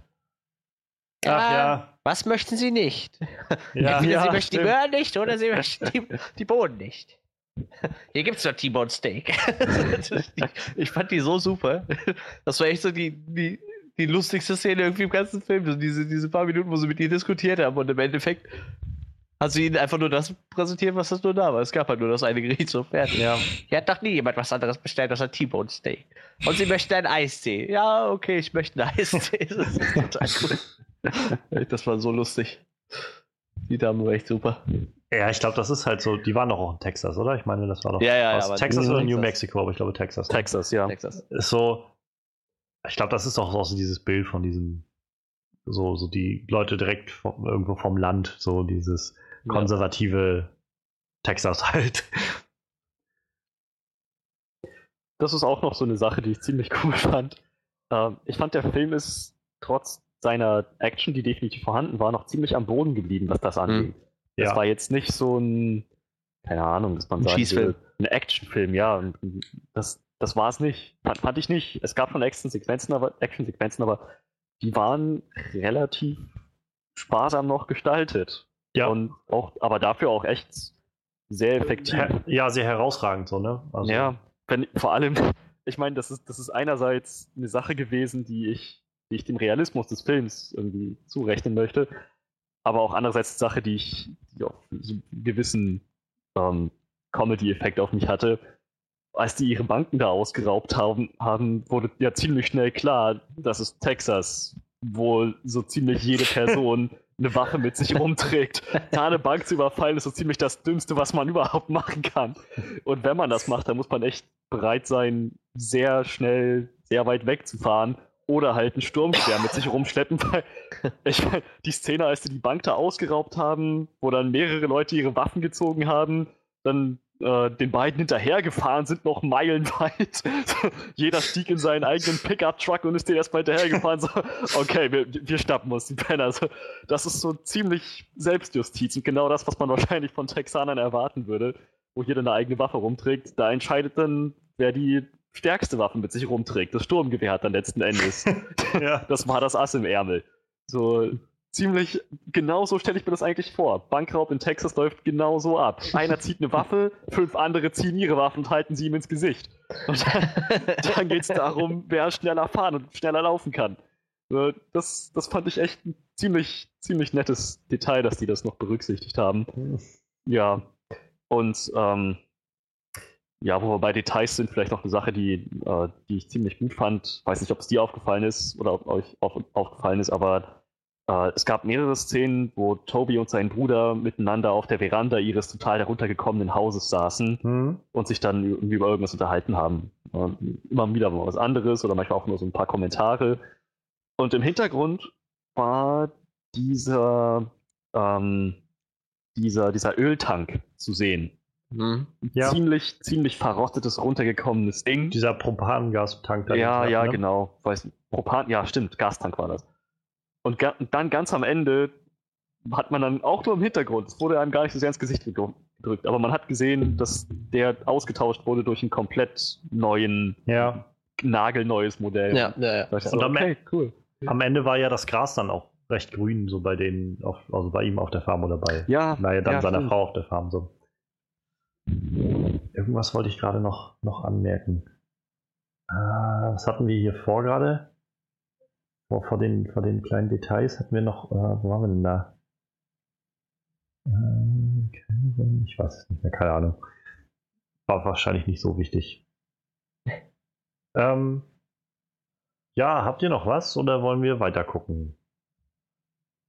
Gu- Gucken wir weiter. Gucken wir weiter. Dann schauen wir mal. Ach so, das wollte ich noch. Jetzt weiß ich wieder. Das wollte ich noch sagen, wo du meintest, der Film ist halt kein, kein wirklicher Actionfilm. Ich finde halt, der Film ist ein ziemlich interessanter Western so. Also Ja. halt Neon-Western, so wie, wie Manuel schon vorgelesen hat von Wikipedia. So dieses, so ein moderner Western irgendwie. Ja. Und er hat aber trotzdem so ein richtiges, so ein, so ein richtiges äh, Independent-Film-Feeling, finde ich. Also so, so sehr, sehr charakterbasiert irgendwie. Ich glaube, der wird auch nicht jetzt so mega teuer gewesen sein, den zu machen, ähm, weil man halt nicht so viel Geld für Actionsequenzen oder sowas ausgeben wollte. Und die paar, die es dann eben gab, die waren dann halt aber auch echt so richtig einschlagend. Also Ja, ich fand an der einen Szene, also das erste Mal, wo es so richtig eskaliert ist, fand ich, war halt, wo, ähm, wo sich, wie hieß er, Tanner, wo er da im Auto saß, während Toby in der Tankstelle war und sich dann irgendwie angefangen hat mit dem Typen da, den einfach nur angeguckt hat irgendwie und der Typ dann irgendwann, äh, so hast du irgendwie Probleme oder sowas und dann halt Toby rauskam und den Typen so völlig zusammengeschlagen hat an seiner Autotür und so weiter. Ja, und das war ziemlich intensiv, fand ich. Und äh, naja, und wie gesagt, so dieser Aufbau bis zum Schluss dann hin, wenn dann halt da dann die wirkliche Schießerei dann so kommt, diese Verfolgungsjagd. Also ziemliches, ziemliches Western-Ding eigentlich, wenn man das so nimmt. Und sehr, sehr intensiv eingesetzt. Ja, dann ähm, lass uns mal schauen, was uns nicht so gut gefallen hat an dem Film vielleicht. Ähm, ich kann irgendwie schon mal vielleicht ja anfangen. Es gab halt eine Sache, die mich so. Das war so eine Frage, die sich mir gestellt hat, als ich dann aus dem Film rauskam und die ich bisher noch nicht so wirklich beantwortet habe. Also ich meine, glaube, wir hatten noch ein bisschen drüber geredet, Freddy. So, so, das ist schon irgendwie, man kann das schon erklären, aber ich frage mich halt, warum es nicht erklärt wurde. Ja. Das war halt diese Frage, warum macht er das jetzt überhaupt? Also es wurde halt, ja, klar, er wollte dann irgendwie das Land haben, also das Land abbezahlen, damit dann seine, seine Familie das bekommt und so, damit die da leben können und so, weil da Öl drauf ist. Und jetzt ist meine Frage muss immer gewesen, warum, wenn die da dieses Potenzial haben mit dem Öl, warum nutzen die das Öl nicht? Um, also warum bezahlen die damit jetzt nicht das? Er hat doch, also am Ende sagt Jeff Bridges ja selbst irgendwie, das Ding wirft hier jetzt wie viel ab? So mal irgendwie 50.000 im Monat oder sowas. Das ist halt mehr Geld, also in einem Monat haben sie hier so viel Geld rausge rausgeholt, wie sie irgendwie in ihrem, naja, mit dem ganzen Bankraubzeug irgendwie abgeholt haben. Das waren irgendwie ein paar 40.000 oder sowas, meine ich, 48.000 oder so. Mhm. Also da stellt sich mir halt die Frage, so, warum, was er ja auch selbst sagt, also haben sie jetzt irgendwie das alles gemacht für, für Geld, was sie sowieso eigentlich nicht brauchen oder was? Und er gibt ja keine wirkliche Antwort darauf.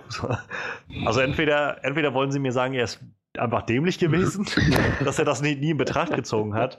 Oder es gab halt einfach solche, solche ähm, rechtlichen Grundlagen oder sowas, dass das halt dann sofort an die Bank gefallen wäre oder dass, äh, keine Ahnung, dass sie das halt zu spät entdeckt haben und das nicht mehr rechtzeitig hätten fördern können oder sowas. Aber das sind doch alles Sachen, die man in einem, einem Satz irgendwie hätte abklären können irgendwo in irgendeinem ja. Gespräch. Im Gespräch mit seinem Sohn oder sowas. Hätte, das wäre doch genau da einfach, einfach nur ein halber Satz noch mehr gewesen, um zu sagen, irgendwie, ähm, wir haben das Öl letzten, vor zwei Wochen oder so haben wir Öl auf, auf der Farm entdeckt. Das hätte mir ja schon gereicht, um zu wissen, okay, das wird wahrscheinlich nicht mehr reichen, um das letztendlich äh, dann zu finanzieren. So. Aber irgendwie gab es da nichts und deshalb kam ich jetzt so raus und dachte so, ich muss, wie du schon meintest, äh, bei, bei Assassin's Creed bei dir, Freddy, so dieses, wenn man dann am Schluss steht und irgendwie sich dann so ein bisschen was zusammenreimen muss, damit es Sinn macht. Das Gefühl habe ich jetzt halt gerade so irgendwie. Mhm. Ich, ich muss mir jetzt irgendwie was an, also bestimmt gibt es einen Grund, aber den muss ich mir jetzt gerade ja, so, so, Soll ich ihn dir erzählen? naja. die, die, die, hatten ja eine Hypothek auf ihr Haus. Ja. Wenn, wenn, du eine Hypothek hast, trittst du die Rechte an dein Grundstück an die Bank ab. Das ja, heißt, Gott. solange du die Hypothek auf, auf das auf Grundstück hast, gehört das Grundstück offiziell der Bank. Das heißt, wenn du da Öl förderst, ist das Öl weg, weil es gehört der Bank, solange du die Hypothek drauf hast. Nur die Bank darf dir das nicht wegnehmen, bevor die Hypothek halt abge abgelaufen ist halt, ne? Aber solange du förderst in der Zeit, wo du noch einen Kredit hast, ist es halt automatisch direkt der Bank, weil es halt gerade nicht dein Grundstück ist, so, ne? Das ist halt so, so ein Hypothekenproblem. Sobald du eine Hypothek irgendwo drauf hast, darfst du zum Beispiel quasi dich auf dem Grund noch bewegen und drauf wohnen, aber im Endeffekt gehört es nicht dir. Ah, okay. Und das, das wird das einzige Problem gewesen sein, was sie da hatten. So. Also, sobald du eine Hypothek irgendwo drauf hast, trittst du erstmal die Rechte ab da dran halt. Ne? Klar, eine Bank schmeißt dich nicht aus, dem, aus deinem Haus raus oder so, weil ich meine, die Bank will ja auch irgendwie, dass du das zurückzahlst normalerweise, aber sobald du eine Hypothek nimmst, ist halt der, der, der dir dagegen dafür ein Darlehen oder so gibt, erstmal der Eigentümer davon. Ja. Ja, das macht natürlich viel Sinn. So, das ja. wusste ich aber nicht. Also ich kenne mich mit Hypotheken nicht aus. Ich musste noch nie eine aufnehmen und ich bin, glaube ich, noch nicht alt genug, nicht. dass ich mir um, um Häuser machen, irgendwie, um Häuser bauen und so irgendwie Gedanken machen muss oder um Land kaufen oder so. Deshalb, ich habe keine Ahnung gehabt. Also das erklärt jetzt natürlich viel. Und naja, hätte ich das gewusst, hätte mir das vielleicht ein bisschen äh, Kopfzerbrechen im Film so äh, erspart dann. Ja, das ist eine ziemlich logische Erklärung eigentlich. Also ich hätte mir gewünscht, dass die im Film gekommen wäre. Ja.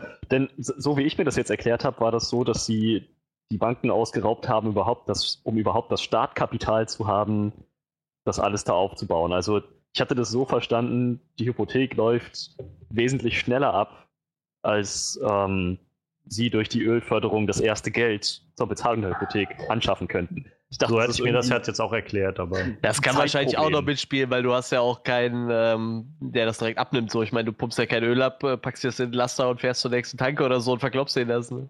Das ist wahrscheinlich auch das nächste Problem. Ich sag mal, wenn du keinen hast, der das wirklich fördert, ich meine, du musst ja, du kannst ja auch schlecht selber hergehen und das äh, so äh, raussaugen, sag ich mal, aus dem Boden so, ne? Ich meine, du musst ja irgendwo die Kohle für die Pumpe her haben, so. Aber wenn du halt das Grundstück hast und sagst, das ist meins hier, wenn ihr wollt, könnt ihr da fördern, wenn ihr das zahlt, so. Ich meine, da wird Texaco nicht lange überlegen, so, die haben da verdammt schnell einen Förderturm hingestellt und hatten die Scheiße bei dir ab, so, und zahlen dir dafür Geld. Also ich denke mal, da wären die relativ schnell. Nur dadurch, dass die halt die Hypothek hatten, ging das wahrscheinlich halt einfach auch nicht, ne? Dass sie gerade mal sagen, hey, wir haben da Öl, wenn ihr wollt, könnt ihr das fordern, müsst ihr nur schnell bezahlen, sonst äh, fällt ja, das ja. alles an die Bank so. Ja, ja, genau. Halt ich meine, das da wird wahrscheinlich beides so eine Rolle gespielt haben. Deshalb war es ja auch so wichtig, dass sie halt innerhalb der Zeit da waren, weil wenn du die Hypothek halt nicht abbezahlst, dann geht's halt direkt fest an die Bank. Ne? Dann kann die Bank dich halt auch einfach da rausschmeißen und darunter schmeißen, dann bist du halt weg. Das ist so das Problem, glaube ich. Also ich muss sagen, vielen Dank für diese Aufklärung, weil Ja, das macht den Film gerade echt noch ein gutes Stück besser für mich. weil ich halt damit mich echt ein bisschen gequält habe, so in den letzten, also seit wir den Film gesehen haben in der letzten Woche. So. Ich dachte irgendwie immer so, das ist doch so schade, dass das irgendwie so vom, vom Tisch fällt irgendwie und dann so eine, so eine Logiklücke da entsteht und so. Und, aber ja, das, das macht natürlich dann Sinn. Jetzt komme ich mir natürlich auch dämlich vor. Pass auf, äh, ich, äh, wir, wir führen das jetzt gerade aus. Äh, Wikipedia ersten beiden Sätze. Eine Hypothek ist ein Grundpfandrecht. Der Hypotheknehmer tritt Rechte an einer Immobilie ab, um im Gegenzug andere Leistungen, in der Regel Geldleistungen in Form eines Lebens zu erhalten. Punkt. Ja. Also, sprich, Okay. du nimmst Geld von der Bank, äh, dafür gibst du erstmal das Recht an deiner Immobilie ab. Klar, du hast dann halt so dein, dein ist wie bei so einem Pfandleiher, wo du, wo du ja auch meistens eine Zeit hast, um dein Zeug wieder zurückzukaufen. Mhm. Ne? Die verkloppen sie auch nicht direkt. Das ist im Endeffekt mit der Hypothek dasselbe. Ich meine, aktu aktuell gehört es dir nicht, aber die Bank darfst halt auch nicht verkaufen, solange du noch halt Zeit hast, das zurückzuzahlen. Wie Kredit halt, ne? Ich meine, wenn du den Kredit nicht zurückzahlst, kommt ja auch irgendwann ein Pfandleiher und, äh, weiß ich nicht, nimmt deinen Fernseher mit oder so. Willkommen im Wirtschaftskurs 101. äh, Das habe ich mir auch tatsächlich, ich musste auch selber noch nie eine Hypothek aufnehmen, auch einfach nur durch irgendwelche Filme oder Serien so, so, weißt du, deshalb hatte ich es halt noch im Kopf.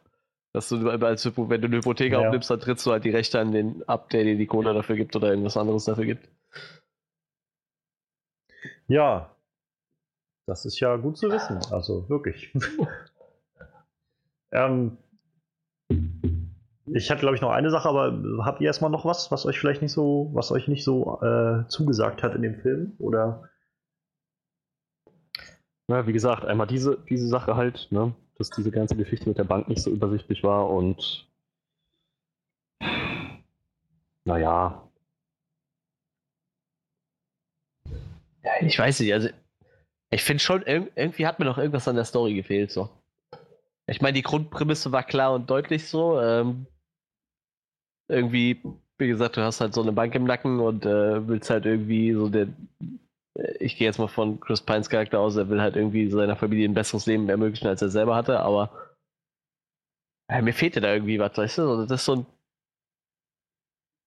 Jetzt keine, keine episch äh, ausgedachte Story irgendwie so, ne? Hat man so das Gefühl, als gäbe das schon tausendmal, auch wenn ich mich gerade nicht daran erinnern könnte, dass es das schon irgendwo mal gegeben hat. Aber das ist halt so eine simple, schlichte Story irgendwie. Vielleicht hätte man da irgendwie noch was. Ich weiß aber auch nicht, ich weiß aber auch nicht was. Ich weiß gerade nicht, wo ich meckern soll, aber irgendwo muss man meckern. Ne? Also, Perfekt war der Film mit Sicherheit nicht. also ich kann halt nur für mich sagen, ähm, neben diesem großen Punkt, den ich jetzt irgendwie an, an, in der Story hatte, der sich jetzt ja gerade aufgeklärt hat, ähm, war es, glaube ich, so rückblickend verstehe ich halt schon, wo das alles hinführen sollte, was wir vorhin schon hatten, so dieses, diese beiden verschiedenen, sehr unterschiedlich ausgearteten Handlungsstränge, die so zusammenlaufen. Ähm, das hat mich aber, also das war für den Schluss halt sehr effektiv, als dann der gestorben ist, der, der Mhm. Freund von Jeff Bridges.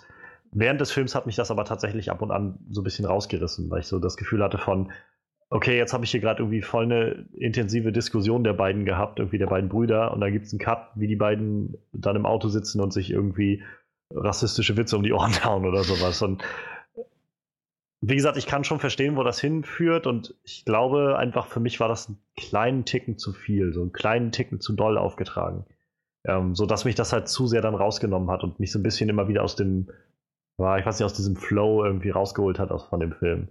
Ähm, ich hätte, glaube ich, vielleicht eine oder zwei Szenen weniger davon und es hätte auch irgendwie gut getan für mich. Ich hätte es dann, glaube ich, auch verstanden, was, worauf das hinauslaufen soll. Ja, ich finde, dafür hätte man aber mit, gerade mit den zwei irgendwie noch ein paar andere Szenen einbauen können. So, ein- Ja, oder sowas. Vielleicht halt. so, so. Ich meine, äh, klar, die Brüder sind die Hauptcharaktere, aber irgendwie, wenn du schon so, einen- so, so einen Gegenpol da reinbaust, irgendwie von denen fehlte mir dann doch ein bisschen mehr so der, der Hintergrund halt, ne? Klar, gut, äh, Jeff Bridges kurz vor der Rente, bla bla, aber das macht den Charakter nicht, nicht so greifbar. Ich meine, der wird nachher greifbar durch so das, das Schauspiel von Jeff Bridges, aber irgendwie die Story um die Charakter, Charaktere rum, die war halt dann doch recht mau. Ja, Dafür, wir, haben ja, dann doch so eine wichtige Rolle spielen eigentlich. wir haben ja schon von Jeff Bridges Charakter haben wir schon mitbekommen, dass seine Frau gestorben war. Ähm, Ja, das stimmt. Und dass, dass er damit zu kämpfen hatte auch so ein bisschen und ich glaube, es kam doch auch irgendwo noch so, sogar so aufgeworfen irgendwie. Er macht das jetzt nur noch, um sich irgendwie davon abzulenken oder so. Von dem ganzen, also dass er halt nicht Ja, sonst alleine sein. zu Hause sitzt oder Könnte sowas. sogar sein, ja. Dann ist Ähm, das recht. Bisschen an dem meine ich mich zu erinnern. Ich meine, von dem anderen, ja, da gab es jetzt, glaube ich, echt nicht so viel. Ich meine, er hat so ein bisschen was erzählt, glaube ich. Sie hatten sich ja mal drüber unterhalten, so was sie machen, wenn, wenn, wenn vorbei ist irgendwie, wenn sie dann äh, ja, in Rente gehen oder wie auch immer man das nennt. Hm. ähm, aus dem Dienst austreten oder so. Und ich meine, der andere hat auch was erzählt davon, was er dann so plant, aber ach, ich kann es jetzt auch echt nicht mehr sagen. So ist jetzt echt nicht hängen geblieben bei mir. Ja, das, das, das also äh, auch ähm, klar, der, der, der Tod von dem Charakter, der war halt natürlich super wichtig für den Film, aber der Tod selber ging mir gar nicht so nah, weil mir der Charakter auch noch nicht so nah gegangen ist. Halt, wie gesagt, da waren die anderen Charaktere halt noch ein bisschen greifbarer so. Weil, wie gesagt, auch Jeff Bridges Charakter, ja, jetzt wo du das gerade sagtest, das hatte ich gar nicht mehr im Kopf mit seiner Frau. Dann hat er ja schon doch ein bisschen mehr Hintergrund bekommen, aber der andere Charakter hatte für mich halt echt verdammt wenig Hintergrund. So, dafür hat man halt viel mehr, so wie du schon sagtest, diese blöde Szenen, wo sie sich dann rassistische Witze um die Ohren hauen. So. Ja. Ich meine, klar ist das irgendwo äh, lustig, aber Also ich meine mich noch zu erinnern, war es nicht bei dem anderen, bei seinem äh, Kollegen so, dass er irgendwie sowas sagte, wie er will, er freut sich irgendwie dann wieder mehr Zeit für seine Kinder oder so zu haben. Ich meine, es gab auch irgendwo noch so ein Foto von ihm und seinen Kindern oder einem, seinem Kind oder so. war, war Also der ich denn auch meine- vor, kurz vorm Ruhestand, der andere? Nee, Charakter? nee, ich glaube, der hatte schon noch ein bisschen was so an Zeit, aber ich, also er war auf jeden Fall, glaube glaube ich, nicht so alt. ich glaube, er war aber Familienvater, das meine ich bloß. Ähm, Ja, das kann natürlich sein. Und, aber du hast schon recht, also ich glaube, der Tod von ihm war halt sehr emotional, aber halt, es war halt mehr so ein Plot-Device, um halt was für, Ja. für Ja. Jeff Bridges Charakter so zu machen. Dafür war er vielleicht gerade genug irgendwie genug Zeit in diesen Charakter investiert, um damit er irgendwie, damit diese Freundschaft der beiden so irgendwie eine Bedeutung Na ja, klar. bekommen hat. Und, und naja, tatsächlich, also mein Gedanke war halt auch, als der erschossen wurde, nicht, ähm, oh mein Gott, dieser coole Charakter ist jetzt irgendwie weg, sondern mein erster Gedanke war irgendwie, ach scheiße, das, das letzte, was Jeff Bridges zu ihm gesagt hat, war halt irgendwas von, irgendwas über seinen, hol mal deinen Tomahawk oder irgendwas in die Richtung. ja, ja, das Ähm, stimmt. Wo ich halt gedacht habe, das ist doch, also für Jeff Bridges jetzt, der muss jetzt damit leben, dass er irgendwie seinen Freund das letzte Mal so verabschiedet hat. Und ich meine, das ist ja genau das, was wahrscheinlich das erreichen soll, dass wir halt uns, uns irgendwie emotional involviert fühlen bei Jeff Bridges. Aber Ja. du hast schon recht, man nimmt jetzt nicht, also ich habe jetzt nicht irgendwie emotional getrauert, so wirklich um den Charakter selbst, so den er da gespielt hat. Naja, das, das ist halt. Gut, doch noch was zu meckern gefunden. Hast du noch was, Freddy, oder? Also der Film ist an einigen, an einigen, an einigen Stellen vom, vom Plot her ein bisschen zu langsam vorangekommen für meinen Geschmack. Ich finde nicht, ich finde nicht, dass der, dass bestimmte Szenen hätten ge- weggestrichen werden müssen. Ich fand nur die Länge der Szenen war manchmal ein bisschen übertrieben. Aber auch das ist jetzt Meckern auf sehr hohem Niveau. Der Film hätte meiner Meinung nach vielleicht 10, 15 Minuten kürzer gehen können. Ohne, also, ohne dass es ihm geschadet hätte. Ganz im Gegenteil. Das stimmt. Aber ansonsten, der Tod letzten Endes von dem, von Jeff Bridges Kollegen, der ging mir in der Hinsicht nahe, dass die, wie ich schon sagte, die haben das ja so schön vorbereitet. Die, die Dynamik zwischen den beiden war halt eben genau das. Zwei sehr gute Freunde, Ja. die sich halt untereinander immer so ein bisschen scherzhaft anstacheln, so ein bisschen so neckisch miteinander umgehen. Ähm, ich fand es jetzt nicht so schlimm, dass seine letzten Worte zu ihm noch so ein äh, spaßenshalber rassistischer Kommentar gewesen sind. Das fand ich gar nicht so schlimm. Ich dachte mir, das, also, letzten Worte bringen noch mal ganz gut dieses Verhältnis zwischen den beiden auf den Punkt. Ich denke mal, er wird das jetzt auch nicht als Beleidigung aufgefasst haben, der. Nee, Ja. das nicht, aber also ich meinte jetzt auch nicht, dass das schlimm war, dass er das gesagt oder dass, dass mich das gestört hätte an dem Film. Ich meine einfach nur, ähm, ich glaube, für Jeff Bridges Charakter wird das irgendwie eine schwierige Sache sein, dass er weiß, das Letzte, was er zu seinem Freund gesagt hat, bevor er gestorben ist, ist halt wieder irgendeiner von seinen Sprüchen gewesen, statt sich halt, statt halt irgendwie, keine Ahnung, anders freundlicher oder was ich, oder ähm, ja, irgendwie offener oder so mit ihm umzugehen. Oder halt, weiß ich, wenn jemand im Sterben liegt, würde man sich wahrscheinlich einfach irgendwie verabschieden oder so. Und nicht sagen so, und, und wenn du Gott siehst, dann hol mal deinen Tomahawk oder so. naja. Aber das kommt doch an, wenn du so gut befreundet bist, vielleicht sogar das. Wie gesagt, also ich will, ich will jetzt nicht sagen, dass das halt, dass das halt schlimm war in dem Film. Das fand ich halt nicht. Also, ich meine halt nur, mein erster Gedanke, als der gestorben ist, war halt einfach, das ist schon eine Scheißsituation für Jeff Bridges jetzt gerade so ja, insgesamt. Ja, ja, und, Nicht, und nicht, schade, der, der Charakter ist jetzt tot so. Ja, das ist es. Ja. Das ist aber auch nur wirklich so auf ganz, ganz hohem Niveau irgendwo, vielleicht, weil Manuel ja unbedingt irgendwas finden will zum Meckern. Man muss ja ein bisschen meckern, sonst müssten wir dem jetzt alle 10 von 10 geben. So. Und ich finde, ja, ich habe ja, immer, ich hab, ich hab ja schon ein paar Sachen gesagt, die, also, das klingt jetzt so, als wenn wir das nicht geben dürften, so 10 von 10. so, wehe, jemand von euch gibt 10 von 10. Ja, das Problem ist, ähm, wenn ich halt so im Vorfeld, da habe ich ja auch schon drüber nachgedacht, was ich ihm geben würde, und ich würde ihm dann auch keine 10 von 10 geben, aber wenn ich, wenn ich das sage, dann muss ich das ja auch irgendwo begründen. So, ich kann nicht sagen, nö, ja. der kriegt kein 10 von 10. So, weißt du so? Naja, ich verstehe schon. Ich verstehe schon. Und für mich ist das halt auch kein perfekter Film. Ich meine, darum geht es ja auch irgendwie gerade, dass man so ein bisschen hinterfragt, warum das vielleicht nicht so ja, gepasst hat. Und ja, ich glaube, da spielt halt schon so ein bisschen das was mit rein, was Freddy auch gerade gesagt hat. Der Film ist halt, hat halt ein sehr, sehr langsames Pacing. Ich glaube, das hat er auch sehr bewusst. Aber das ist halt auch nicht immer was, was gut funktioniert. So. Mhm. Also nicht für jeden irgendwie immer gut funktioniert. Für mich war es jetzt irgendwie okay. Aber ich, ich glaube auch so, ich hätte vielleicht, das ist vielleicht auch das, was ich vorhin meinte, so mit diesem, dem Hin und Her zwischen diesen beiden Storylines, dass das ein bisschen zu viel war an einigen Stellen, so für mich. Hätte man vielleicht ein paar Szenen ein bisschen kürzer gefasst, wäre das vielleicht auch nicht so schwer ins Gewicht gefallen für mich. So, das, da hast du vielleicht schon recht, Freddy. Dann kann, hätte man vielleicht einfach die Szenen tatsächlich auch so lassen können, nur halt vielleicht eine oder zwei davon ein bisschen kürzer machen, um das Ganze ein bisschen mehr im Fluss zu bringen. So, das ist schon was dran. Also. Ja. Dann würde ich sagen, ähm, kommen wir mal zu unserem abschließenden Resümee oder, oder was meint ihr? Ähm, zu Hell or High Water. Mhm. Ich fange einfach mal an. Also, wie wir ja heute gehört haben, ist Hell or High Water auch äh, nominiert für den Oscar. Best Picture war das, meine ich doch, oder auch nominiert, ne? Äh, ich, ich glaube ja. vorgelesen, ich meine schon. Ähm, ja, genau, Best Picture auch nominiert. Und ähm, ja, das Ganze ist für mich ein sehr, sehr erfrischender, also insofern erfrischend, weil ich halt sowas lange nicht gesehen habe. Ähm, Neon-Western, den Begriff habe ich heute auch gelernt. Ich hätte es einfach moderner Western genannt irgendwie. Ähm, man merkt jedenfalls ganz stark, dass, das, dass da ein Westernfilm hintersteckt. Es steckt also sowohl vom Setting als auch vom, von äh, der Musik, die dafür mit drin benutzt wird, die ich übrigens auch sehr, sehr schön fand. Der Soundtrack war irgendwie sehr cool gemacht. Ähm, und ich habe ganz vergessen, irgendeinen Song wollte ich mir noch anhören, der während den Credits lief, die auch wirklich schön waren. Ich weiß nicht, ob äh, wie euch das so äh, aufgefallen ist. Mir war das so gleich beim ersten Moment, wo irgendwie die Credits anfingen und man im Hintergrund so dieses Gras hat wippen sehen, so im Wind. Und im Sonnenuntergang habe ich halt gedacht, das ist so. Das, ich kann mich nicht erinnern, weil ich das letzte Mal Credits gesehen habe, wo kein schwarzer Hintergrund war und einfach die Credits liefen, sondern halt ja. das über einem Bild, Bild, lief. So, das war irgendwie sehr schön.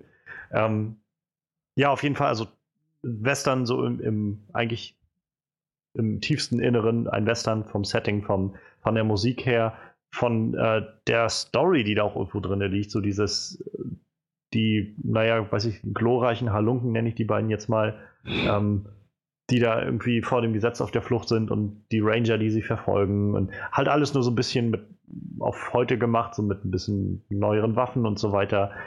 Grandioses Schauspiel von Ben Foster, also bei allen guten Schauspielern, die da drin sind, auch Jeff Bridges wie immer irgendwie. Ich glaube, der ist so ein bisschen man neigt, also ich neige dazu, glaube ich, das so ein bisschen als, äh, als selbstverständlich wahrzunehmen, wenn ich Jeff Bridges neben, also sehe, dass dann immer gleich so, natürlich ist das gut so, dass man das dann schon wieder gar nicht so wirklich äh, wahrnimmt, aber das ist auch sehr, sehr großartig, was er da macht.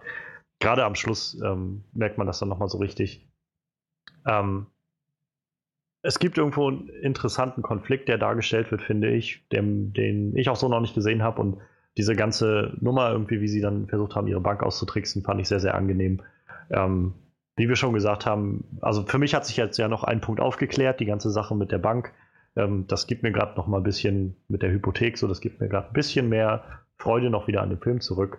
Ähm, bleibt halt nur so ein bisschen, ja, ich, ich, ich glaube, ich schließe mich da einfach Freddy an. So hätte man vielleicht ein bisschen was gekürzt, so ein paar Szenen vielleicht ein bisschen anders geschnitten, so einfach, dass sie nicht so ganz so, ja, langatmig trifft es vielleicht nicht ganz, aber halt ein bisschen zügiger vorangehen.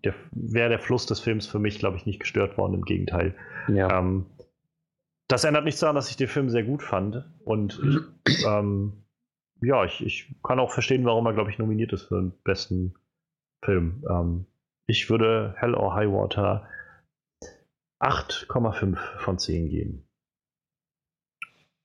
Was für mich also eine gute, sehr gute Wertung ist. So. Ja, ähm, schließe ich mich direkt an. Also, ich fand, das war ein Film mit einem sehr gut umgesetzten Setting, mit sehr gut dargestellten Charakteren, zwei interessanten Storylines, die aber meiner Meinung nach ein bisschen kürzer auch hätten sein können, um eben das Ganze nicht allzu langatmig äh, werden zu lassen. Aber ab davon, abgesehen von dieser leichten Langatmigkeit, fand ich auch den Film echt, echt sehr, sehr gut.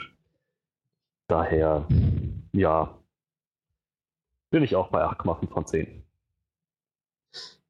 Ja, dann äh, sollte ich auch mal sagen, irgendwie. Ähm, äh, vorweg sollte ich erwähnen, dass ich so altbackene Western eigentlich überhaupt nicht mag. Das ist so ein Genre, was mir einfach überhaupt nicht zusagt. Ich glaube, ich habe auch noch nie einen Western gesehen, wo ich jetzt sagen würde, der war echt cool. Das mag vielleicht auch daran liegen, dass ich total viele Western einfach nicht gesehen habe. Auch so Klassiker, Spielen wir das die Verbot oder sowas, ich weiß nicht. Alles nicht gesehen. Ähm, aber nichtsdestotrotz fand ich, äh, für mich war der Film mehr so eine hat er eher so, so ja, ein Hommage kann man nicht sagen, Western gibt es ja noch. ist ja nicht so, als wäre das Genre weg, aber es erinnert an die alten Western, ja, aber doch, es halt dadurch, Fall. dass es doch so modern und, und frisch ist, halt, äh, auch für jemanden, der keine Western mag, echt sehr gut zu gucken. Äh, ich glaube, über das Cast haben wir jetzt schon lang genug äh, sinniert, wie gut das noch war. Jeff Bridges, Chris Pine, Pine und äh, Ben ja, also ich, ich finde es schön, dass du gerade nochmal Chris Pine nochmal hervorhebst. Das kam vielleicht so rüber, als fände ich das nicht toll. Also er hat das einfach super gemacht, nur die anderen Er stinkt gegen Ben Foster und Jeff Bridges ein bisschen ja, ab, das stimmt ja. schon, das stimmt schon.